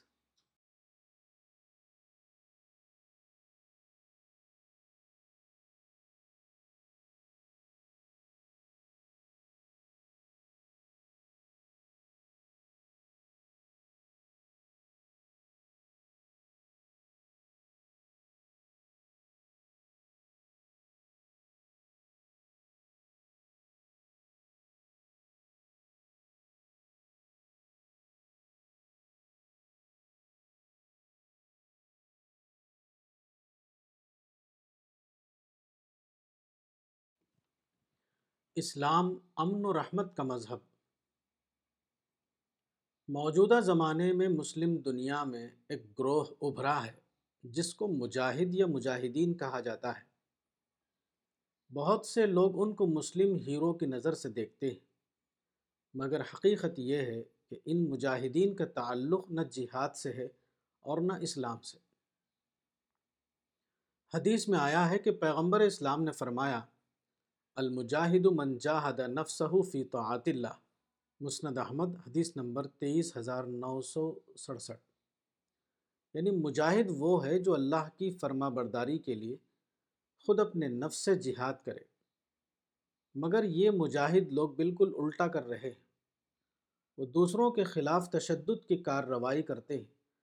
یہاں تک کہ جہاں انہیں کھلے طور پر تشدد کا موقع نہیں ملتا وہاں وہ خودکش بمباری کر کے دوسروں کو ہلاک کرنے کی کوشش کرتے ہیں۔ یہ نام نہاد مجاہد سڑکوں اور راستوں پر لینڈ مائن بچھا دیتے ہیں اور جب گزرنے والے وہاں سے گزرتے ہیں تو اچانک دھماکہ ہوتا ہے جس میں کتنے ہی مسافر ہلاک ہو جاتے ہیں۔ وہ جلسہ گاہ اور تھیٹر ہال میں بم مار کر لوگوں کو ہلاک کرتے ہیں۔ وہ بے قصور لوگوں کو یرغمال بنا کر سینکڑوں خاندانوں کو سوگوار کر دیتے ہیں۔ وہ بے قصور لوگوں کو مارنے میں یہاں تک جری ہوتے ہیں کہ اس معاملے میں وہ مسلمان اور غیر مسلمان کا فرق بھی نہیں کرتے۔ وہ کسی آبادی یا کسی بھی مجمع یا بلڈنگ میں دھماکہ کر کے ہزاروں لوگوں کو بے قصور مار ڈالتے ہیں۔ یہ لوگ اتنے نادان ہیں کہ اس قسم کا دھماکہ کر کے یہ سمجھتے ہیں کہ وہ اس سے خدا کو خوش کر رہے ہیں۔ حالانکہ وہ اپنے اس فعل سے صرف شیطان کو خوش کر رہے ہوتے ہیں۔ اسلام کی تعلیمات کے مطابق، جنگ یا تشدد کسی بھی حال میں جائز نہیں ہے۔ کسی بھی شخص یا گروہ کے لیے ہرگز جائز نہیں کہ وہ بطور خود ایک نظریہ بنائے اور اس خود ساختہ نظریے کی بنیاد پر اپنے آپ کو درست سمجھتے ہوئے کسی کے خلاف تشدد شروع کر دے۔ اسلام میں جنگ اور تشدد کے لیے بہت شدید قسم کی شرائط مقرر کی گئی ہیں۔ مثلا، جارحیت کے خلاف ایک جائز جنگ میں بھی صرف مقاتل یعنی کامبٹنٹ پر حملہ کیا جا سکتا ہے۔ غیر مقاتل یعنی نان کامبٹنٹ پر حملہ کرنا کسی بھی عذر کی بنا پر جائز نہیں۔ البقرہ، آیت ایک سو نبے۔ کسی انسان کو قتل کرنا اسلام کے نزدیک انتہائی حد تک ناروا فعل ہے۔ یہاں اس سلسلے میں قرآن کی دو آیتیں نقل کی جاتی ہیں، جس سے اس معاملے کی شدت کا اندازہ ہوگا۔ پہلی آیت کا تعلق عام انسان سے ہے۔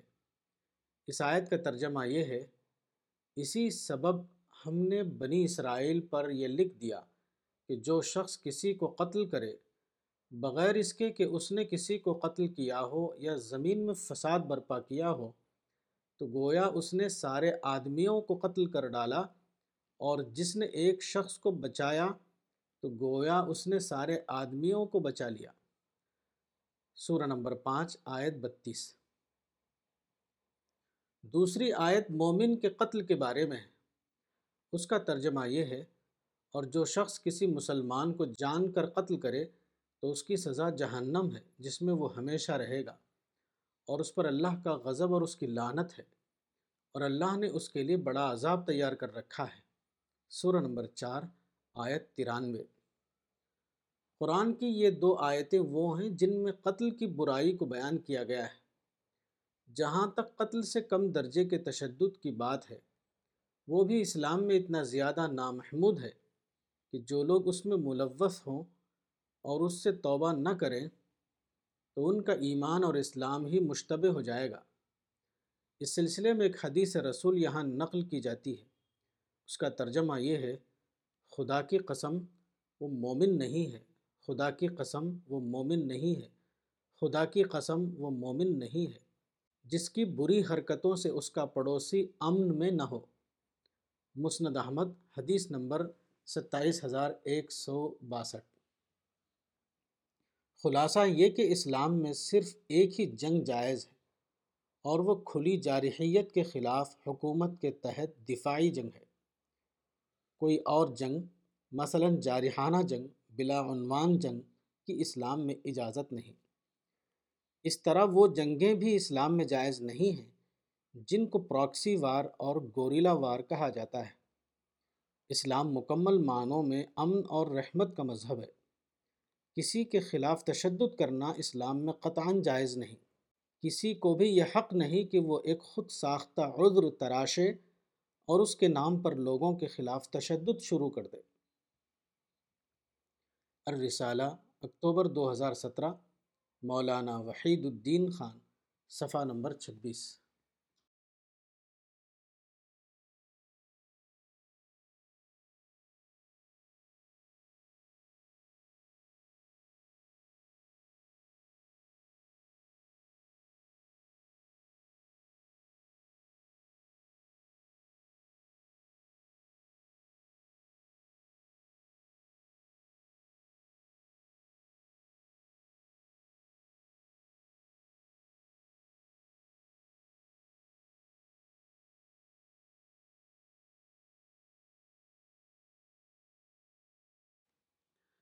لائن آف ایکشن کا مسئلہ۔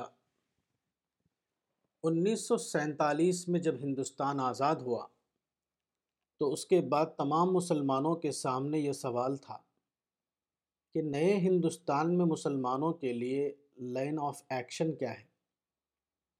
اس وقت سے لے کر اب تک اس موضوع پر ہزاروں تحریریں سامنے آئیں اور ہزاروں جلسے کیے گئے۔ مگر آج بھی لوگ یہی پوچھتے ہوئے نظر آتے ہیں کہ مسلمانوں کے لیے راہ عمل یا لائن آف ایکشن کیا ہونا چاہیے۔ میرے نزدیک یہ مسئلہ لائن آف ایکشن کی غیر موجودگی کا نہیں ہے، بلکہ لائن آف ایکشن کے موجود ہوتے ہوئے اس کو عملاً قبول نہ کرنے کا ہے۔ مسلمانوں کے سامنے بار بار مختلف جماعتوں اور رہنماؤں کی طرف سے اپنے اپنے انداز میں اس سوال کا جواب دیا گیا ہے۔ مگر آج تک کسی بھی جواب کو مسلمانوں میں عمومی قبولیت کا درجہ حاصل نہ ہو سکا۔ مولانا ابوالکلام آزاد نے انیس سو اڑتالیس میں لکھنؤ میں مشہور مسلم کنونشن کیا۔ اس موقع پر مولانا آزاد نے جو تقریر کی تھی وہ آج بھی چھپی ہوئی موجود ہے۔ اپنی اس تقریر میں انہوں نے مسلمانان ہند کے سامنے یہ لائحہ عمل پیش کیا کہ وہ مسلم لیگ کو ختم کر دیں اور نیشنل کانگریس میں شمولیت اختیار کر لیں دوسرے لفظوں میں یہ کہ ہندوستان کے مسلمان فرقہ وارانہ بنیاد پر اپنی ملی پالیسی نہ بنائیں، بلکہ اپنی پالیسی مشترک قومی بنیاد پر بنائیں۔ نمائندگی کے اعتبار سے لکھنؤ کا یہ آل انڈیا مسلم کنونشن نہایت کامیاب تھا۔ مگر اس کے بعد ایسا نہیں ہوا کہ مسلمان مولانا آزاد کے مشورے کو اپنی ملی پالیسی کے طور پر اختیار کر لیں ان کی ولولہ انگیز تقریر فضا میں تحلیل ہو کر رہ گئی۔ اسی طرح نہایت دھوم کے ساتھ آل انڈیا مسلم مجلس مشاورت انیس سو چونسٹھ بنی۔ ملک کے تقریباً تمام مسلم رہنما اس کے پلیٹ فارم پر اکٹھا ہو گئے، مگر اس کا بھی کوئی نتیجہ نہیں نکلا۔ آل انڈیا مسلم مجلس مشاورت نے متفقہ طور پر ایک مسلم منشور تیار کر کے شائع کیا۔ اس میں کہا گیا تھا کہ ہندوستان کے مسلمان اس ملک میں خیر امت کا کردار ادا کریں۔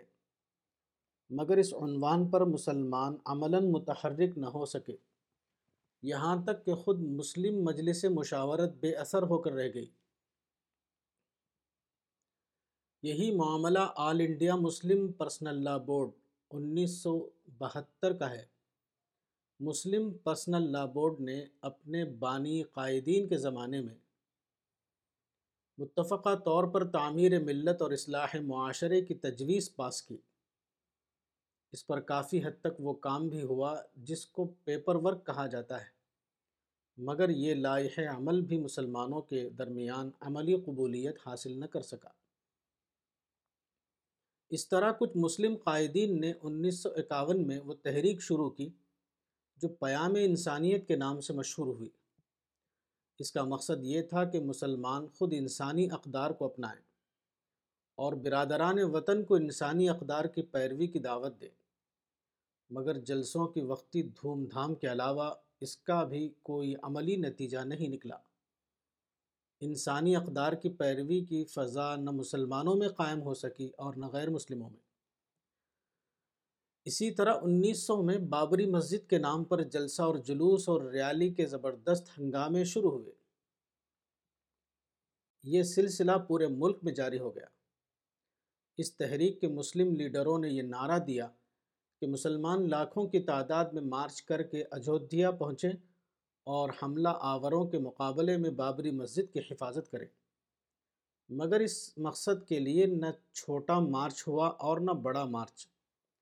یہاں تک کہ حملہ آور کسی مزاحمت کے بغیر چھ دسمبر انیس سو بانوے کو اجودھیا میں داخل ہو گئے۔ انہوں نے بابری مسجد کے ڈھانچے کو توڑ کر اس کی جگہ ایک عارضی رام مندر یعنی میک شفٹ ٹیمپل تعمیر کر دیا۔ اسی طرح کچھ ممتاز مسلم لیڈروں نے یہ لائحہ عمل دیا کہ مسلمان اس ملک میں باعزت زندگی اس طرح حاصل کر سکتے ہیں کہ وہ اپنی ووٹ کی طاقت کو اینٹی مسلم پارٹیوں کو ہرانے کے لیے استعمال کریں۔ انہوں نے مسلمانوں کو ایک اردو شاعر کا یہ شعر سنایا، حفاظت پھول کی ممکن نہیں ہے اگر کانٹوں میں ہو خوئے حریری ہر بار جب اسمبلی اور پارلیمنٹ کا الیکشن ہوتا ہے، تو وہ وقت آتا ہے جبکہ مسلمان اس لائح عمل کو اختیار کر کے مفروضہ اینٹی مسلم پارٹیوں کو ہرائیں اور مفروضہ پرو مسلم پارٹیوں کو جتائیں۔ مگر ہر بار صرف یہ ہوتا ہے کہ مسلمانوں کا ووٹ اپنے عدم اتحاد کی بنا پر منتشر ہو جاتا ہے۔ مذکورہ سیاسی مقصد حاصل کرنے کے بجائے مسلمان صرف یہ کرتے ہیں کہ وہ ہر الیکشن کے موقع پر تقسیم ہو کر ووٹ کی طاقت کو ضائع کر دیتے ہیں۔ الیکشن ان کے ووٹوں کا ایک سیاسی قبرستان بن کر رہ جاتا ہے۔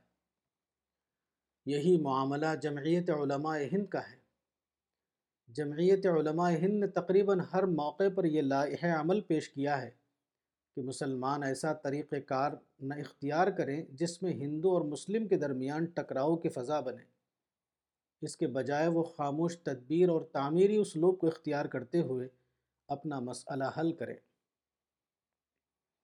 مگر ہر بار یہی ہوا ہے کہ مسلمان جمعیت علماء ہند کے بتائے ہوئے اس لائحہ عمل کو اختیار نہیں کر پاتے۔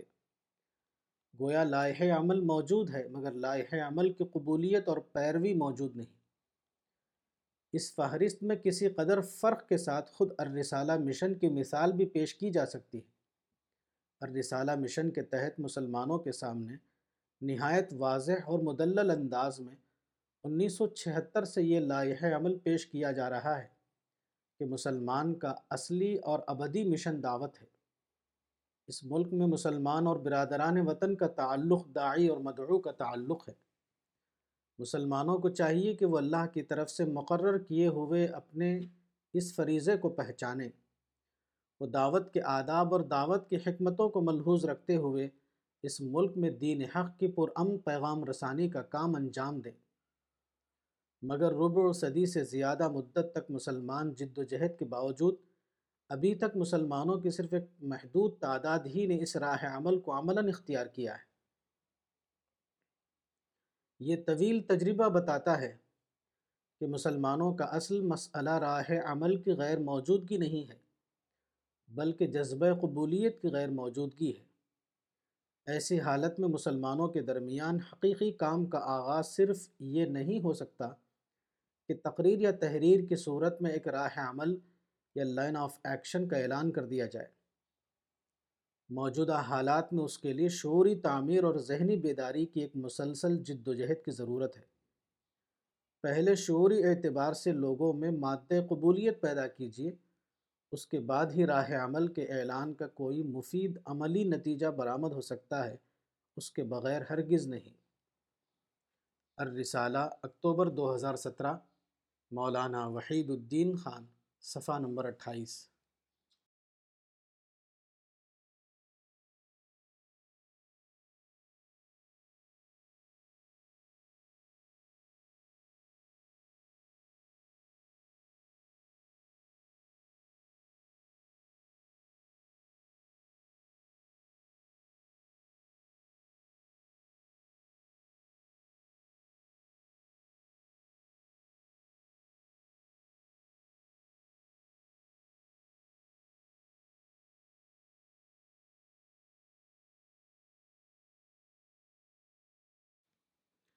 دہشت گردی کیا ہے؟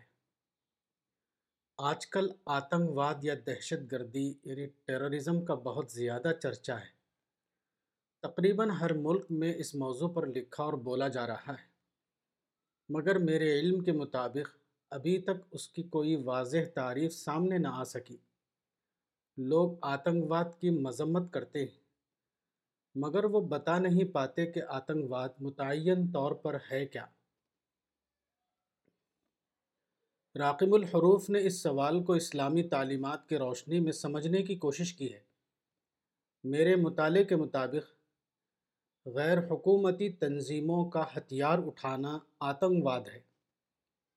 Armed struggle by non governmental organisations. اسلام آزادی کا حق تسلیم کرتا ہے۔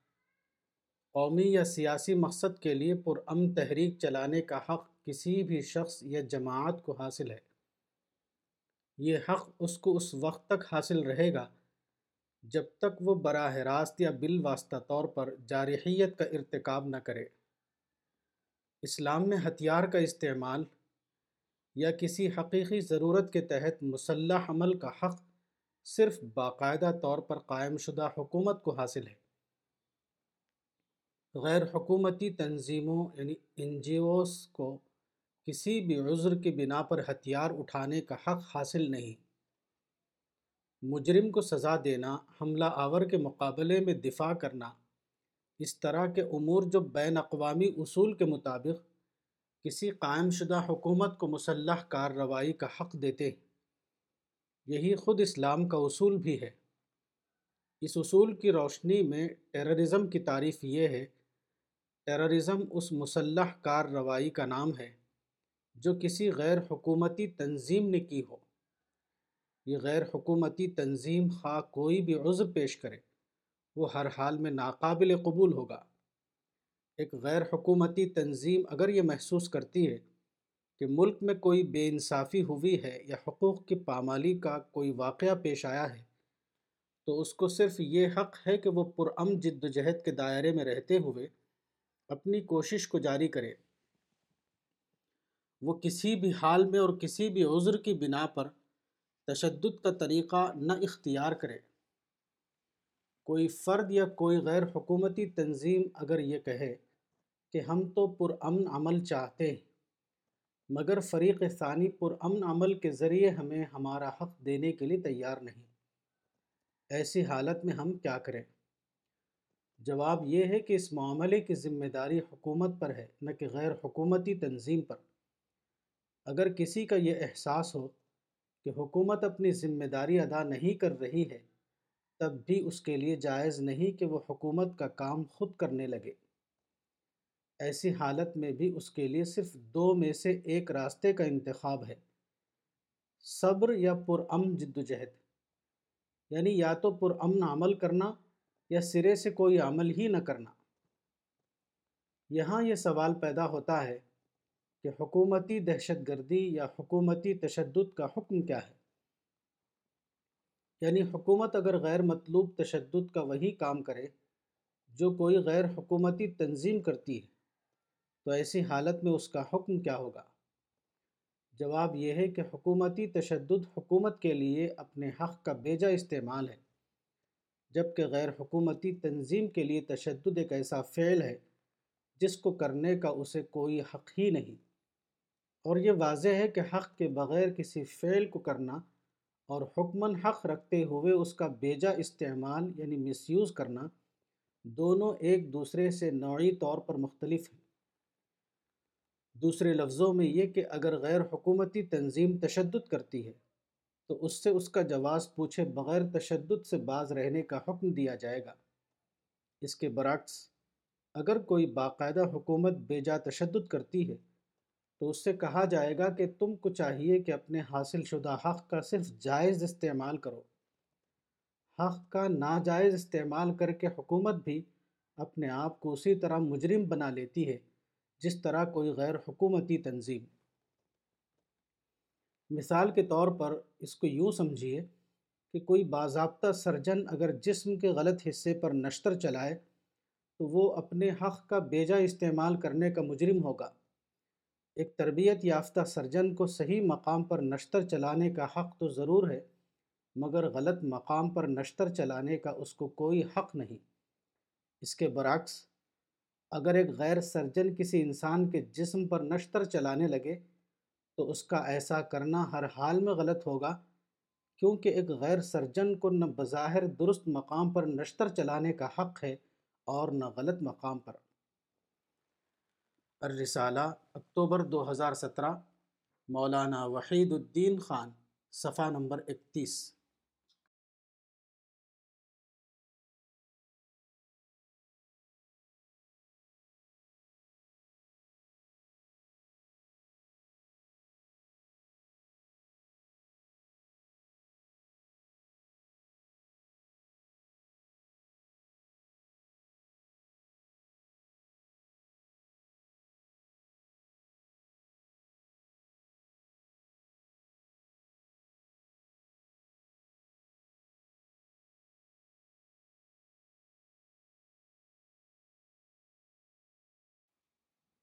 غلط فہمی۔ یہ تیرہ مارچ دو ہزار دو کا واقعہ ہے۔ نئی دہلی کے CAT office, C A T office میں ڈاکٹر شمس الافاق صاحب اپنے کام سے گئے ہوئے تھے۔ وہاں حسب معمول دوسرے بہت سے لوگ تھے۔ ایک آدمی ان کے سامنے تھا۔ ڈاکٹر صاحب آگے جانا چاہتے تھے۔ انہوں نے اس آدمی کی پیٹھ پر ہاتھ رکھ کر اشارہ کیا کہ مجھے راستہ دے دو۔ آفس میں اپنے کام سے فارغ ہو کر جب وہ نکلے تو گیٹ کے باہر دو آدمی کھڑے ہوئے تھے۔ ان میں سے ایک وہی شخص تھا جس کی پیٹھ پر ڈاکٹر صاحب نے ہاتھ رکھا تھا اور دوسرا اس کا ساتھی تھا۔ دونوں صورت سے جاٹ معلوم ہوتے تھے۔ مذکورہ آدمی نے جیسے ہی ڈاکٹر صاحب کو دیکھا وہ اچانک بگڑ گیا۔ وہ نہایت اشتعال انگیز لہجے میں ان کو برا بھلا کہنے لگا۔ حتیٰ کہ اس نے کہا کہ راجندر، تم کیا سمجھتے ہو؟ میں تم کو گولی مار دوں گا۔ ڈاکٹر شمس الافاق صاحب اعراض کے فارمولے پر عمل کرتے ہوئے اب تک بالکل خاموش تھے۔ جب اس آدمی نے راجندر کا نام لیا تو انہوں نے فوراً محسوس کیا کہ یہ غلط فہمی کا معاملہ ہے۔ ابھی وہ چپ ہی تھے کہ ان کے ساتھی مسٹر اشوک کمار نے کہا کہ بھائی، تم کو غلط فہمی ہوئی ہے۔ یہ تو ڈاکٹر شمس الافاق ہیں اور یہ فلاں سرکاری محکمے میں افسر کی حیثیت سے کام کر رہے ہیں۔ اس آدمی کو یقین نہیں آیا۔ شاید اس کے مفروضہ راجندر کی صورت ڈاکٹر صاحب سے کچھ ملتی جلتی تھی۔ اس کی طلب پر ڈاکٹر صاحب نے اپنی جیب سے اپنا آئیڈینٹی کارڈ نکالا اور اس آدمی کو دکھایا۔ آئیڈینٹی کارڈ کو دیکھتے ہی وہ ایسا ہو گیا جیسے پھولے ہوئے غبارے کی ہوا اچانک نکل گئی ہو اور پھر وہ سر جھکا کر خاموشی کے ساتھ چلا گیا۔ اس واقعے میں بہت بڑا سبق ہے۔ اگر کوئی شخص آپ کے خلاف برا برتاؤ کرے، تو فوراً اس کو اپنا دشمن نہ سمجھ لیجیے عین ممکن ہے کہ اس کے برے برتاؤ کا سبب اس کی غلط فہمی ہو۔ اگر آپ صبر و اعراض کے فارمولے پر عمل کرتے ہوئے اس سے نرمی کا معاملہ کریں تو عین ممکن ہے کہ آپ کی صحیح تصویر کو جاننے کے بعد اس کا رویہ بالکل بدل جائے۔ گولی مارنے کی بات کرنے والا آدمی آپ کو پھول کی پیشکش کرنے لگے۔ تجربہ بتاتا ہے کہ بے صبری کا انداز آدمی کے نفس سے امارہ کو جگاتا ہے۔ اس کے برعکس، صبر کا انداز اس کے نفس لوامہ کو جگا دیتا ہے۔ نفس امارہ کا جاگنا آدمی کو آپ کا دشمن بنا دیتا ہے اور نفس لوامہ کا جاگنا آدمی کو آپ کا دوست بنا دیتا ہے۔ انسانی زندگی میں غلط فہمی پیدا ہونا ایک عام بات ہے۔ کسی بھی شخص کو کسی بھی شخص کے خلاف غلط فہمی پیدا ہو سکتی ہے۔ اس لیے غلط فہمی پیدا ہونا بذات خود کوئی جرم نہیں۔ جرم یہ ہے کہ غلط فہمی پیدا ہونے کے بعد وہ درست رویہ اختیار نہ کرے۔ اگر کسی شخص کو کسی کے خلاف غلط فہمی پیدا ہو جائے، تو صرف غلط فہمی کی بنیاد پر اسے مان نہیں لینا چاہیے۔ اس پر لازم ہے کہ وہ کھلے ذہن کے ساتھ معاملے کی تحقیق کرے۔ تحقیق کے بعد اگر وہ بات غلط ثابت ہو، تو اس پر فرض ہے کہ وہ اس کو مکمل طور پر اپنے دل سے نکال دے۔ غلط فہمی کی تحقیق سے پہلے اس کا چرچا کرنا سخت گناہ ہے۔ ایک آدمی کسی کے بارے میں تحقیق کے بغیر بھلی بات تو کہہ سکتا ہے، مگر تحقیق کے بغیر بری بات کہنا سرتا سر حرام ہے۔ ایسی روش پر اللہ کے یہاں سخت پکڑ کا اندیشہ ہے۔ خدا کا پسندیدہ معاشرہ وہ ہے جس میں لوگوں کے باہمی تعلقات حسن زن کی بنیاد پر قائم ہوں۔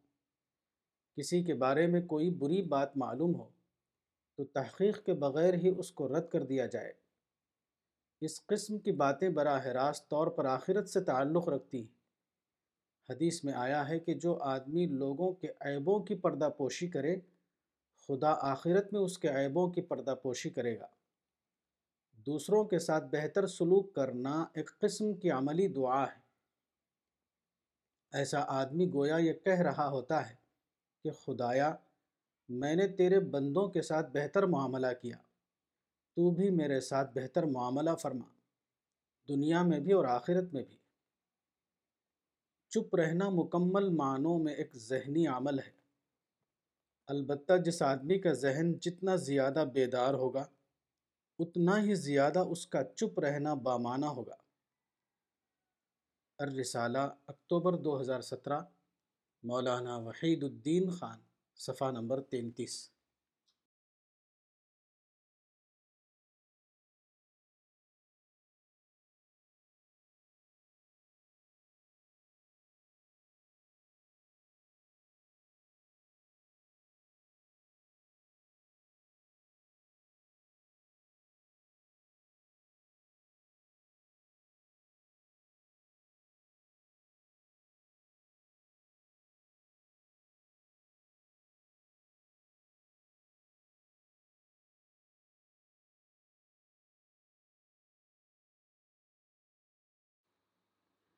فطری شناخت۔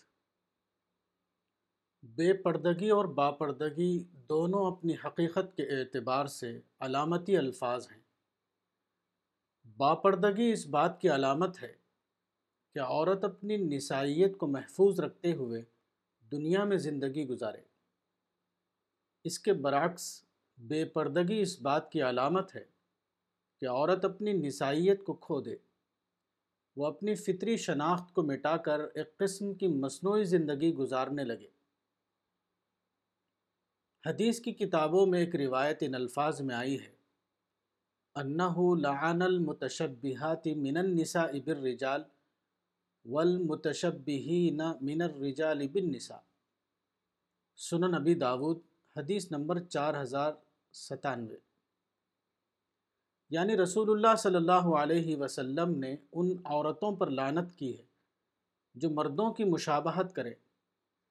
اسی طرح آپ نے ان مردوں پر لانت کی ہے جو عورتوں کی مشابہت کریں یہ وہی چیز ہے جس کو شناخت یعنی آئیڈنٹی کہا جاتا ہے۔ مرد اگر اپنی فطری وضع کو چھوڑ کر عورت کی مانند بن جائے اور عورت اگر اپنی فطری وضع کو چھوڑ کر مرد کی طرح بن جائے تو یہ دونوں ہی اللہ کے یہاں سخت مبغوض ہیں۔ اللہ نے جس کو جیسی وضع کے ساتھ بنایا ہے، وہی اس کی فطری پہچان ہے۔ مرد اور عورت دونوں کو چاہیے کہ وہ اس فطری وضع کو کسی حال میں نہ چھوڑیں۔ وہ فطرت کی وضع پر قائم رہتے ہوئے زندگی گزاریں باپردگی کسی عورت کے لیے اس بات کی علامت ہے۔ کہ وہ اپنی فطری نسائی قدروں کو محفوظ کیے ہوئے ہیں۔ وہ قدریں یہ ہیں سنجیدگی، پاک دامنی، اصول پسندی، شرافت، حساسیت، فرائض کی اہمیت، بامقصدیت وغیرہ۔ اس کے مقابلے میں بے پردگی اس بات کی علامت ہے کہ عورت اپنی نسائی قدروں کی حفاظت میں ناکام رہی ہے۔ وہ کھوئی ہوئی قدریں یہ ہیں غیر سنجیدگی اخلاقی بے قیدی عدم شرافت، بے حسی، فرائض حیات سے بے رغبتی اور بے مقصدیت وغیرہ۔ پردے کا مطلب معروف معنوں میں محض برقع یا سر پر اسکاف باندھنا نہیں ہے۔ پردہ کسی عورت کے باوصول ہونے کی ایک پہچان ہے۔ ایسی عورت اپنی نسائی شناخت کے ساتھ دوسروں کو بتاتی ہے کہ وہ ایک بامقصد خاتون ہے۔ وہ واجبات حیات کو ہر قیمت پر ادا کرنے والی ہے اصولی اور معیاری اعتبار سے اسلام میں عورت اور مرد کا مقام عمل یعنی ورک پلیس الگ الگ ہے۔ یعنی اسلام اس بات کی اجازت دیتا ہے کہ عورتیں بھی مردوں کی طرح باہر کام کریں، مگر اس شرط کے ساتھ کہ وہ باپردہ ہوں اور ان کا مقام عمل مردوں سے الگ ہو۔ تاہم حالات کے مطابق، اگر یہ ممکن نہ ہو کہ عورت مردوں سے مکمل طور پر الگ رہ کر کام کرے، تو معاشی اور سماجی ضرورت کے تحت اس شرط میں رخصت دی جا سکتی ہے۔ وہ یہ کہ ضروری تقاضے کی بنا پر مقام عمل تو پوری طرح الگ نہ ہو، مگر پھر بھی یہ ضروری ہوگا کہ عورت باپردہ ہونے کی شرط کو نہ چھوڑے۔ وہ اپنی نسائی شناخت کو برقرار رکھتے ہوئے مشترک مقامات عمل پر اپنا کام کرے۔ سجدہ اظہار عبودیت کا آخری ماڈل یعنی فائنل ماڈل ہے۔ اس دنیا میں اللہ نے جو چیزیں پیدا کی ہیں، ان میں سے ہر ایک اپنے آخری ماڈل پر ہے۔ چیونٹی، شیر، دریا، پہاڑ، درخت، انسان، غرض ہر چیز۔ حتیٰ کہ گھاس بھی اپنے آخری ماڈل پر ہے۔ کوئی بڑے سے بڑا آرٹسٹ بھی کسی چیز کا کوئی اور ماڈل تیار نہ کر سکا۔ اس دنیا کی ہر چیز اتنی مکمل ہے کہ اس کے آگے تکمیل کا کوئی اور درجہ پانا انسانی عقل کے لیے ممکن نہیں۔ یہی معاملہ اسلامی عبادت کا ہے، جو اللہ نے انسان کے لیے مقرر فرمایا ہے۔ ان میں سب سے زیادہ اہم جز سجدہ ہے، جس کے بارے میں قرآن میں آیا ہے کہ وسجد وقترب سورہ نمبر چھیانوے، آیت انیس۔ یہ ایک حقیقت ہے کہ سجدہ انسانی عبودیت کے اظہار کا آخری ماڈل ہے۔ اس کے آگے کوئی اور ماڈل قابل تصور نہیں۔ اس لیے وہ موجودہ دنیا میں قربت الہی کا بھی آخری لمحہ ہے۔ الرسالہ اکتوبر دو ہزار سترہ مولانا وحید الدین خان صفحہ نمبر پینتیس۔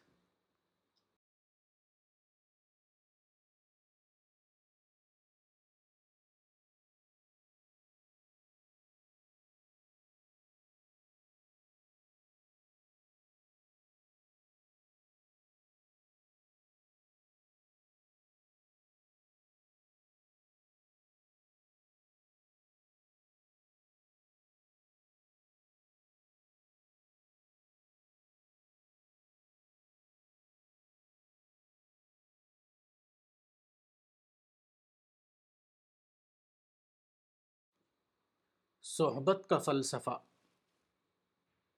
عام طور پر سمجھا جاتا ہے کہ اصحاب رسول کو اسلام میں جو امتیازی درجہ ملا، وہ صحبت رسول کی بنا پر تھا۔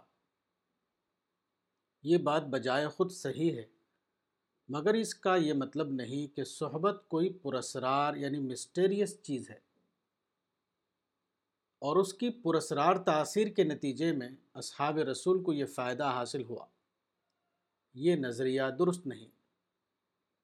کیونکہ اس نظریے میں اس واقعے کی توجیح موجود نہیں کہ مدینہ کے سینکڑوں دوسرے لوگ جو بظاہر ایمان لائے اور پیغمبر کی صحبت میں بار بار بیٹھے، مگر وہ آپ کی صحبت سے فیض حاصل نہ کر سکے اور اسلام کی تاریخ میں منافق کہلائے گئے۔ اصل یہ ہے کہ اعلیٰ ایمان حاصل کرنے کا ذریعہ صرف ایک ہے۔ اور وہ ہے ذہنی ارتقاء۔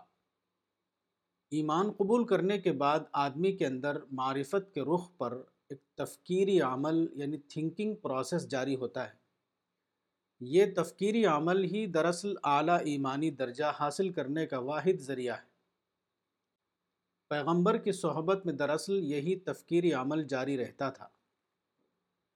لوگ آپ کی باتوں کو سنتے، وہ آپ کی باتوں کو اپنے ذہن میں اس طرح جگہ دیتے کہ وہ ان کے ذہن میں ہلچل پیدا کر دیتا۔ اس طرح ان کے اندر تفکیر کا عمل مسلسل ہر صبح و شام جاری رہتا۔ رسول اللہ کی صحبت اس تفکیری عمل کا ذریعہ تھی۔ اس لیے اس کو صحبت رسول سے منسوب کر دیا گیا۔ تاہم پیغمبر کی باتیں سننا کافی نہیں۔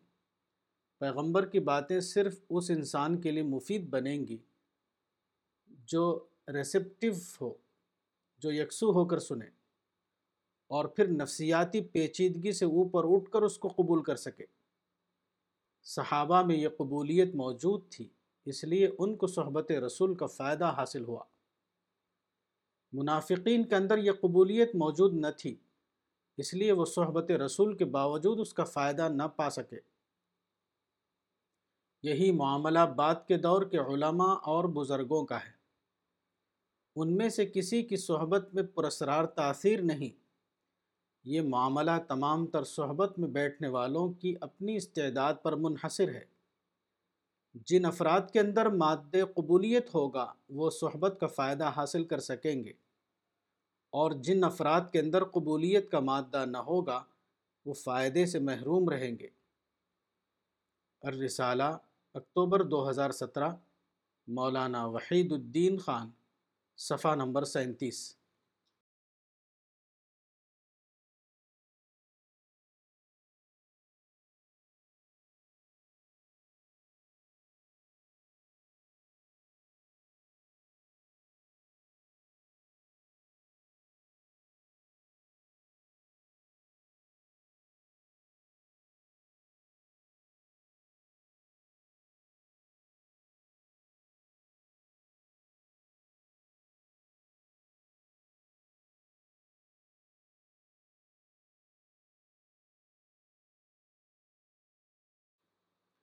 بے بنیاد شکایت۔ ہندوستان کے ایک مسلمان تاجر ہیں۔ پہلے وہ رسالے کے باقاعدہ قاری تھے۔ پھر ایک مسئلے پر ان کو شکایت ہوئی۔ انہوں نے کہا کہ آپ ہمیشہ مسلمانوں کو نصیحت کرتے ہیں اور ہندوؤں کے خلاف کبھی نہیں لکھتے۔ اس سے معلوم ہوتا ہے کہ آپ ہندوؤں کے ایجنٹ ہیں۔ آپ کو ہندوؤں کی طرف سے اس کام کے لیے پیسہ ملتا ہے کہ آپ ہندو مسلم معاملات میں مسلمانوں کو ذمہ دار ٹھہرائیں۔ اس قسم کی بات کہہ کر انہوں نے الرسالے کی خریداری بند کر دی۔ انہوں نے نہ صرف الرسالے کا مطالعہ چھوڑ دیا، بلکہ وہ اس کے مخالف بن گئے۔ کئی سال بعد، سولہ اپریل دو ہزار دو عیسوی کو دہلی میں ان سے ملاقات ہوئی۔ میں نے کوئی اختلافی بات کیے بغیر ان سے کہا کہ آپ اپنی زندگی کا کوئی خاص تجربہ بتائیے۔ انہوں نے کہا کہ میرا تجربہ یہ ہے کہ مسلمان دنیا کے سب سے زیادہ غیر سنجیدہ لوگ ہیں۔ ان کے الفاظ میں، مسلمان لفظ کا اگر انگلش ترجمہ کیا جائے تو وہ انسنسیئر ہوگا۔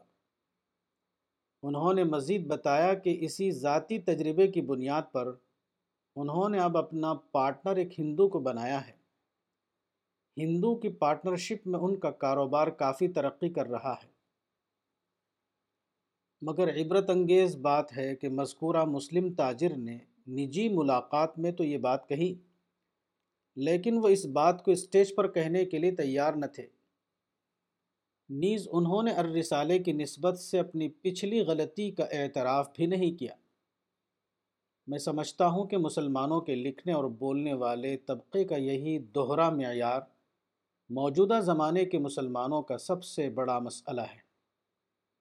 مسلمانوں کے جو صاحب فہم اور صاحب علم افراد ہیں، وہ اپنی نجی گفتگو میں ہمیشہ اس قسم کی بات کرتے ہیں، مگر وہ پبلک میں اسے کہنے کے لیے تیار نہیں۔ اس دوہرا معیار کا نتیجہ یہ ہے کہ یہ لوگ اپنا معاملہ تو ہوشیاری کے ساتھ درست کیے رہتے ہیں، مگر مسلم عوام کو ذہنی گمراہی میں ڈال کر انہیں اس کا انجام بھگتنے کے لیے چھوڑ دیتے ہیں۔ اس قسم کے لوگ اپنا ذاتی مسئلہ تو ہوشیاری کے ساتھ درست کر لیتے ہیں، مگر وہ عوام کو بدستور بے شعوری کی حالت میں چھوڑ دیتے ہیں تاکہ وہ اس کی بھاری قیمت ادا کرتے رہیں۔ اور کبھی ترقی نہ کر سکیں۔ ترقی کے لیے صحیح طریقہ غیر جانبدارانہ انداز میں نصیحت کا طریقہ ہے۔ مگر مسلمانوں میں کوئی غیر جانبدارانہ نصیحت کی بولی بولنے کے لیے تیار نہیں۔ ہندوستان میں مسلمانوں کے حالات کو میں انیس سو سینتالیس سے مسلسل دیکھتا رہا ہوں۔ میرا تجربہ ہے کہ مسلمان اپنے مسئلے کا حل قرآن میں نہیں ڈھونڈتے۔ وہ دوسروں کی باتیں سن کر اپنی رائے بناتے ہیں۔ اسلام ان کی زندگی کا صرف ایک رسمی حصہ ہے۔ اسلام ان کا قومی کلچر ہے، وہ ان کا دین نہیں۔ موجودہ مسلمانوں کی اجتماعی سوچ اور ان کی ملی پالیسی قرآن سے ماخوذ نہیں۔ اپوزیشن پارٹیوں کے بیانات، ہیومن رائٹس اور کمیشن کی رپورٹیں، تعلیم یافتہ طبقے کا اظہار خیال یہی مسلمانوں کی ذہن سازی کے ذریعے ہیں۔ ان کا مشترک طریقہ یہ ہے کہ وہ حالات کو قانون اور منطق کی نظر سے دیکھتے ہیں۔ قرآن میں ارشاد ہوا ہے کہ جب بھی انہوں نے جنگ کی آگ بھڑکائی تو خدا نے اس آگ کو بجھا دیا۔ سورہ المائدہ، آیت چونسٹھ۔ اس اعتبار سے دیکھیے تو دوسروں کا طریقہ آگ بھڑکانے والوں کا ہے۔ جبکہ قرآن کے مطابق مسلمانوں کا طریقہ آگ بجھانے کا ہونا چاہیے، نہ کہ ایسا طریقہ اختیار کرنا جو آگ کو مزید بھڑکانے کا سبب بن جائے۔ اس طرح کے معاملات میں قرآن کا طریقہ اصلاح خیش کے اصول پر قائم ہے اور دوسروں کا طریقہ احتساب غیر کے اصول پر۔ انسان کو چاہیے کہ وہ دنیا کی نعمتوں کو دیکھ کر آخرت کی نعمتوں کو یاد کرے۔ مگر لوگوں کا حال یہ ہے کہ وہ قرآن کے مطابق دنیا میں گم ہو کر آخرت کو بھول گئے ہیں۔ سورہ الدہر، آیت ستائیس۔ الرسالہ، اکتوبر دو ہزار سترہ۔ مولانا وحید الدین خان، صفحہ نمبر اڑتیس۔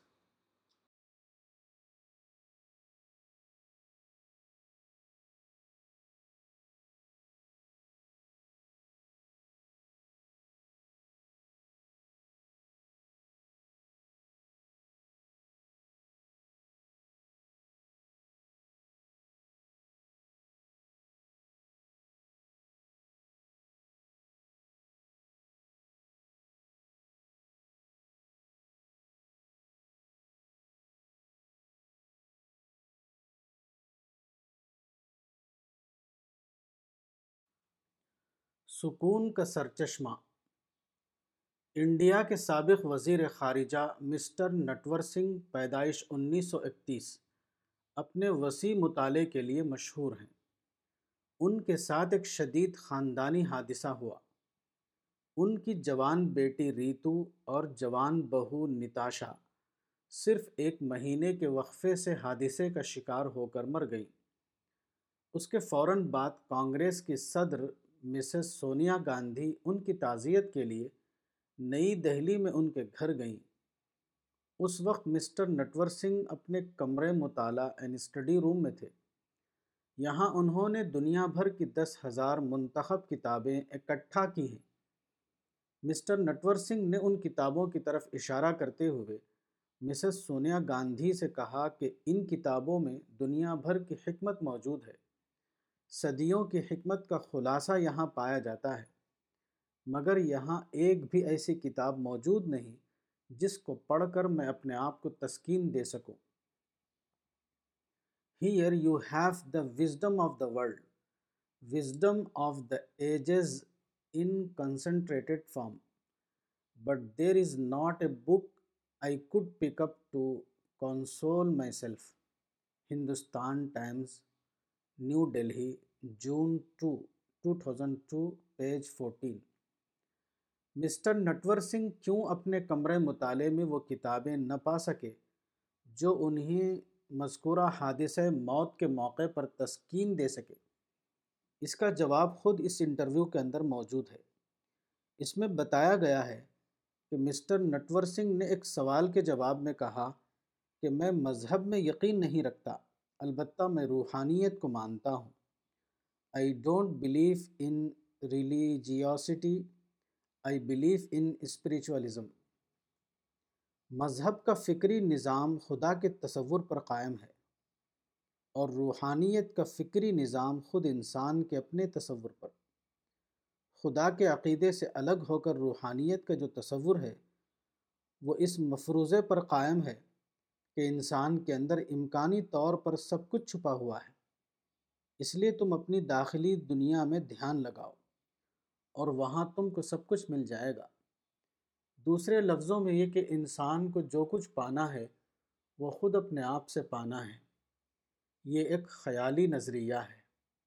ظاہر ہے کہ جو انسان مسئلے کا شکار ہو، وہ خود ہی اپنے مسئلے کا حل کیسے بنے گا؟ مذہب جس کی نمائندگی اسلام کرتا ہے، اس کا معاملہ اس سے بالکل مختلف ہے۔ مذہب اسلام کا فکری نظام خدا کے تصور پر قائم ہے۔ یعنی وہ ذات جو قادر مطلق ہے اور جس نے انسان کو قرآن کی صورت میں کامل رہنمائی عطا فرمائی ہے۔ قرآن میں مذکورہ قسم کے مسئلے کا حل واضح طور پر ملتا ہے۔ اس سلسلے کا ایک براہ راست حوالہ یہ ہے اور ہم ضرور تم کو آزمائیں گے کچھ ڈر اور بھوک سے، اور مالوں اور جانوں اور پھلوں کی کمی سے۔ اور ثابت قدم رہنے والوں کو خوشخبری دے دو۔ جن کا حال یہ ہے کہ جب ان کو کوئی مصیبت پہنچتی ہے تو وہ کہتے ہیں، ہم اللہ کے ہیں اور ہم اسی کی طرف لوٹنے والے ہیں۔ البقرہ، آیات ایک سو پچپن تا ایک سو چھپن۔ اس قرآنی تصور کے مطابق ہر انسان جو دنیا میں آتا ہے، وہ صرف اس لیے آتا ہے کہ وہ ایک مقرر مدت پوری کرنے کے بعد یہاں سے چلا جائے۔ گویا انسان کی موت ایک ایسا واقعہ ہے جو بہرحال ہونے والا تھا، اور وہ اپنے ٹھیک وقت پر ہو گیا۔ اس اعتبار سے موت ایک فطری حقیقت ہے، ایک ایسی فطری حقیقت جس کی تبدیلی پر انسان قادر نہیں۔ یہ عقیدہ انسان کے اندر اعتراف حقیقت کا ذہن پیدا کرتا ہے اور حقیقت کا اعتراف اپنے آپ انسان کو وہ چیز دے دیتا ہے جس کو مسٹر نٹور سنگھ نے تسلی یعنی کونسول سے تعبیر کیا ہے۔ انسانوں میں دو قسم کے لوگ ہوتے ہیں، ایک وہ جو ایک بار اختلاف کر دیں تو اس کے بعد وہ اس پر اس طرح جم جائیں کہ وہ اپنے اختلاف کو کبھی ختم نہ کریں۔ دوسرے لوگ وہ ہیں جو اختلاف کے ساتھ اعتراف کرنا بھی جانتے ہوں۔ جن کے اختلاف کی ایک حد ہو، ایک حد کے بعد وہ اپنا اختلاف ختم کر دیں اور دل میں کوئی شکایت رکھے بغیر فریق ثانی کے ساتھ متحد ہو جائیں۔ الرسالہ، اکتوبر دو ہزار سترہ، مولانا وحید الدین خان، صفحہ نمبر چالیس۔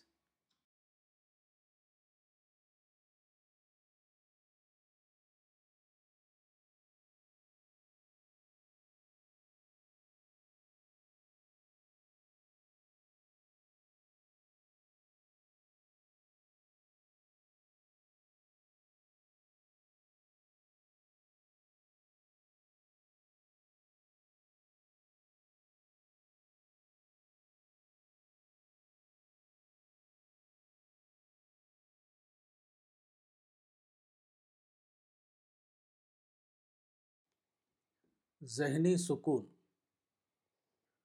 موجودہ زمانے کا شاید سب سے بڑا مسئلہ یہ ہے کہ آج کسی بھی انسان کو ذہنی سکون حاصل نہیں۔ تقریباً ہر آدمی ذہنی تناؤ اور فکری الجھن میں مبتلا ہے۔ خواہ وہ امیر ہو یا غریب، خواہ وہ سامان والا ہو یا بے سرو سامان۔ کچھ سال پہلے بنگلور کے ایک کمپیوٹر انجینئر کو اس کی ایک ایجاد پر امریکہ کی ایک کمپنی کی طرف سے سات سو پچاس ملین ڈالر اچانک مل گئے۔ مگر اس غیر معمولی دولت نے اس کو ذہنی پریشانی میں مبتلا کر دیا۔ یہاں تک کہ صرف ایک سال کے اندر اس کا یہ حال ہوا کہ اس کی نیند ختم ہو گئی اور رات کے وقت وہ نیند کی گولیاں کھا کر سونے لگا۔ موجودہ دنیا کے بیشتر لوگوں کا حال کم و بیش یہی ہے۔ خواہ وہ بڑے ہوں یا چھوٹے۔ اس مسئلے کا عام طور پر دو حل بتایا جاتا ہے۔ ایک یہ کہ زیادہ سے زیادہ دولت کماؤ تاکہ زیادہ سے زیادہ راحت کے سامان حاصل کر سکو۔ مگر تجربہ واضح طور پر اس کی تردید کرتا ہے۔ موجودہ زمانے میں بہت سے لوگ ہیں جنہوں نے بے شمار دولت کمائی اور راحت اور آرام کے تمام سامان اپنے پاس اکٹھا کر لیے۔ مگر ان سب کے باوجود وہ سکون اور چین سے محروم رہے۔ یہاں تک کہ مر کر اس دنیا سے چلے گئے۔ اصل یہ ہے کہ انسان اپنی فطرت کے اعتبار سے معیار پسند یعنی پرفیکشنسٹ ہے۔ جبکہ موجودہ دنیا ہر اعتبار سے غیر معیاری یعنی امپرفیکٹ ہے۔ اس صورت حال نے انسان اور موجودہ دنیا کے درمیان ایک تضاد پیدا کر دیا ہے۔ اسی تضاد کا یہ نتیجہ ہے کہ کوئی انسان ہر قسم کے دنیاوی سامان کو حاصل کرنے کے باوجود مطمئن نہیں ہوتا۔ دنیا کی ہر چیز اس کو اپنے ذہنی معیار سے کمتر معلوم ہوتی ہے۔ اس لیے وہ ان کو پا کر بھی مطمئن نہیں ہوتا۔ بظاہر راحت کے سامان کے درمیان بھی وہ ہمیشہ ایک قسم کے غیر شعوری عدم اطمینان مبتلا رہتا ہے۔ فطرت کا یہ قانون ثابت کرتا ہے کہ دنیاوی راحت کے سامانوں میں ذہنی سکون تلاش کرنا ایک ایسا بے سود عمل ہے جو کبھی کارآمد بننے والا ہی نہیں۔ دوسرا حل وہ ہے جو خاص طور سے یوگا کے مبلغین کی طرف سے بتایا جاتا ہے۔ ان لوگوں نے ملک کے اندر اور ملک کے باہر بہت سے میڈیٹیشن سینٹر قائم کیے۔ ہیں یہاں دھیان اور میڈیٹیشن کے ذریعے لوگوں کو ذہنی سکون کی تربیت دی جاتی ہے۔ ان کا طریقہ یہ ہے کہ مخصوص مراقبے کے ذریعے انسانی ذہن میں سوچ کے عمل کو معطل کر دیا جائے۔ تاکہ وہ پریشانی کو شعوری طور پر محسوس کرنے کے قابل ہی نہ رہے۔ مگر اس قسم کا ذہنی سکون حقیقتاً ذہنی تخدیر یعنی مینٹل آنستھیجیا کے ہم معنی ہے۔ یہ انسان کی اعلیٰ فکری صلاحیت کو کن کر کے اس کو بے حس حیوان کی سطح پر پہنچا دینا ہے۔ اس قسم کا ذہنی سکون اگر بالفرض حاصل بھی ہو جائے تب بھی وہ یقینی طور پر غیر مطلوب چیز ہے۔ کیونکہ جو چیز انسان کی اعلیٰ فکری صلاحیت کو دبا دے، وہ گویا انسان کو کوما کی حالت میں پہنچانا ہے۔ ایسا ذہنی سکون انسانی موت ہے، نہ کہ انسانی زندگی۔ میڈیٹیشن کا یہ طریقہ فطرت کے نظام کی تردید ہے۔ فطرت نے انسان کو جو سب سے اعلیٰ چیز دی ہے، وہ اس کا دماغ یعنی مائنڈ ہے۔ فطرت کے نقشے کے مطابق دماغ کے لیے پریشانیوں کا پیش آنا کوئی برائی کی بات نہیں۔ یہ دراصل زحمت میں رحمت یعنی بلیسنگ ان ڈسگائز ہے۔ فطرت نے انسان کی ذہنی ترقی کے لیے شاک ٹریٹمنٹ کا طریقہ رکھا ہے۔ ایسی حالت میں شاک ٹریٹمنٹ کے عمل کو ختم کرنا، انسان کی ذہنی ترقی کے دروازے کو بند کرنا ہے۔ اس اعتبار سے یہ طریقہ فطرت کے نظام کے خلاف ہے۔ اور جو چیز فطرت کے نظام کے خلاف ہو، وہ اپنے آپ قابل رد ہو جاتی ہے۔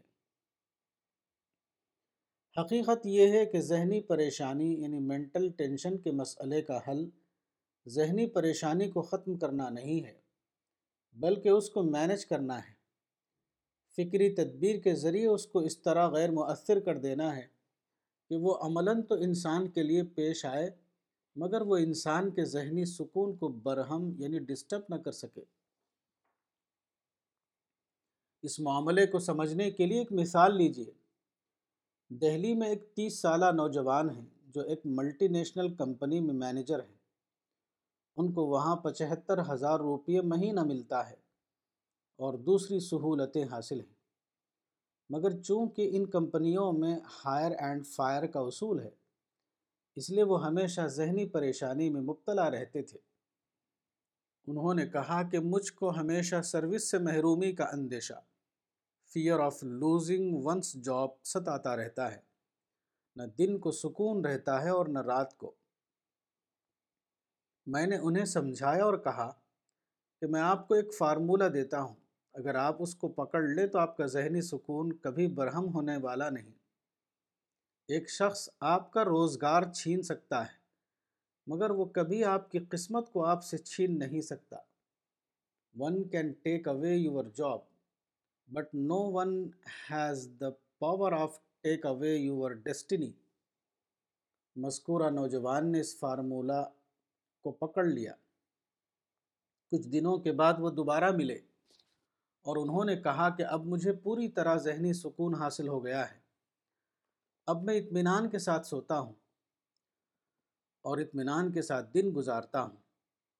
اسی طرح ہر آدمی اپنی ذہنی پریشانی کو مینج کر کے اس کو ڈیفیوز کر سکتا ہے۔ وہ ذہنی پریشانیوں کے باوجود ذہنی سکون کی زندگی حاصل کر سکتا ہے، بغیر اس کے کہ وہ اپنی اعلیٰ ذہنی صلاحیتوں سے محروم ہوا ہو۔ حقیقت یہ ہے کہ انسان کا دماغ عطا صلاحیتوں کا خزانہ ہے۔ تمام ذہنی پریشانیوں کا سبب صرف ایک ہے، اور وہ ہے اپنی ذہنی صلاحیتوں کو استعمال نہ کر سکنا۔ اسی طرح تمام ذہنی پریشانیوں کا حل بھی صرف ایک ہے، اور وہ ہے اپنی ذہنی صلاحیتوں کو بر وقت استعمال کر لینا۔ ایک بڑے شہر کے ایک تاجر ہیں، انہوں نے ایک سامان یعنی پروڈکشن تیار کیا۔ اس میں انہوں نے پچاس لاکھ روپے لگا دیے۔ سامان جب تیار ہوا، تو اس کے بعد اچانک مارکیٹ میں اس کا دام بہت گر گیا۔ مجبوراً انہیں اپنے سامان کو گودام میں رکھ دینا پڑا۔ اس حادثے کا ان پر اتنا زیادہ اثر ہوا کہ وہ بیمار پڑ گئے۔ ان کا بلڈ پریشر بڑھ گیا۔ راتوں کی نیند غائب ہو گئی۔ وہ اعصابی کمزوری کا شکار ہو گئے۔ ان سے میری ملاقات ہوئی تو میں نے انہیں سمجھایا۔ میں نے کہا کہ آپ اس معاملے کو صرف حال یعنی پریزنٹ کے اعتبار سے دیکھتے ہیں۔ آپ اپنی اس سوچ کو بدلیے اور معاملے کو مستقبل یعنی فیوچر کے اعتبار سے دیکھنا شروع کر دیجیے آپ سادہ طور پر صرف اتنا کیجیے کہ اس معاملے کو انتظار کے خانے میں ڈال دیجیے انہوں نے میری نصیحت پکڑ لی۔ اس کے تقریباً دو سال بعد ان کا خط آیا جس میں انہوں نے خوشی کے ساتھ لکھا تھا کہ میرا تمام سامان نفع کے ساتھ فروخت ہو گیا۔ حقیقت یہ ہے کہ ہر چیز کا انحصار سوچنے کے طریقے پر ہے۔ اگر آپ ایک طریقے سے سوچیں تو آپ کا ذہن ایک ڈھنگ کا بنے گا۔ اور اگر آپ دوسرے طریقے سے سوچیں تو آپ کا ذہن دوسرے ڈھنگ پر کام کرنے لگے گا۔ اس طرح ہر مایوسی کو اعتماد میں بدلا جا سکتا ہے اور ہر پست ہمتی کو بلند ہمتی میں۔ قرآن میں پیغمبر کو حکم دیتے ہوئے کہا گیا ہے وہ جاہد ہم بھی جہادن کبیرہ سورہ نمبر پچیس، آیت باون۔ یعنی تم ان کے ساتھ قرآن کے ذریعے جہاد کبیر کرو۔ ظاہر ہے کہ جہاد کبیر کے لیے قوت کبیر درکار ہے۔ آپ کسی سے یہ نہیں کہہ سکتے کہ تم پنسل کے ذریعے بڑی لڑائی کرو۔ اس سے یہ اندازہ ہوتا ہے کہ اللہ کی نظر میں قرآن خود ایک بڑی طاقت ہے۔ گویا اس آیت کا مطلب یہ ہے کہ بڑا جہاد کرو، بڑی طاقت کے ذریعے جیسا کہ قرآن میں ہے۔ Do great jihad with the great power that is the Quran اس سے مزید یہ نکلتا ہے کہ نظریے کی طاقت تمام طاقتوں سے زیادہ بڑی طاقت ہے۔ اگر ایسا نہ ہو تو قرآن کے ذریعے جہاد کبیر کا حکم دینے کا کوئی مطلب نہیں۔ میں نے کہا کہ یہ ایک ثابت شدہ حقیقت ہے کہ نظریاتی طاقت سیاسی طاقت سے بہت زیادہ بڑی ہے۔ Ideological power is greatest than political power Al Risala, اکتوبر دو ہزار سترہ، مولانا وحید الدین خان، صفحہ نمبر بیالیس۔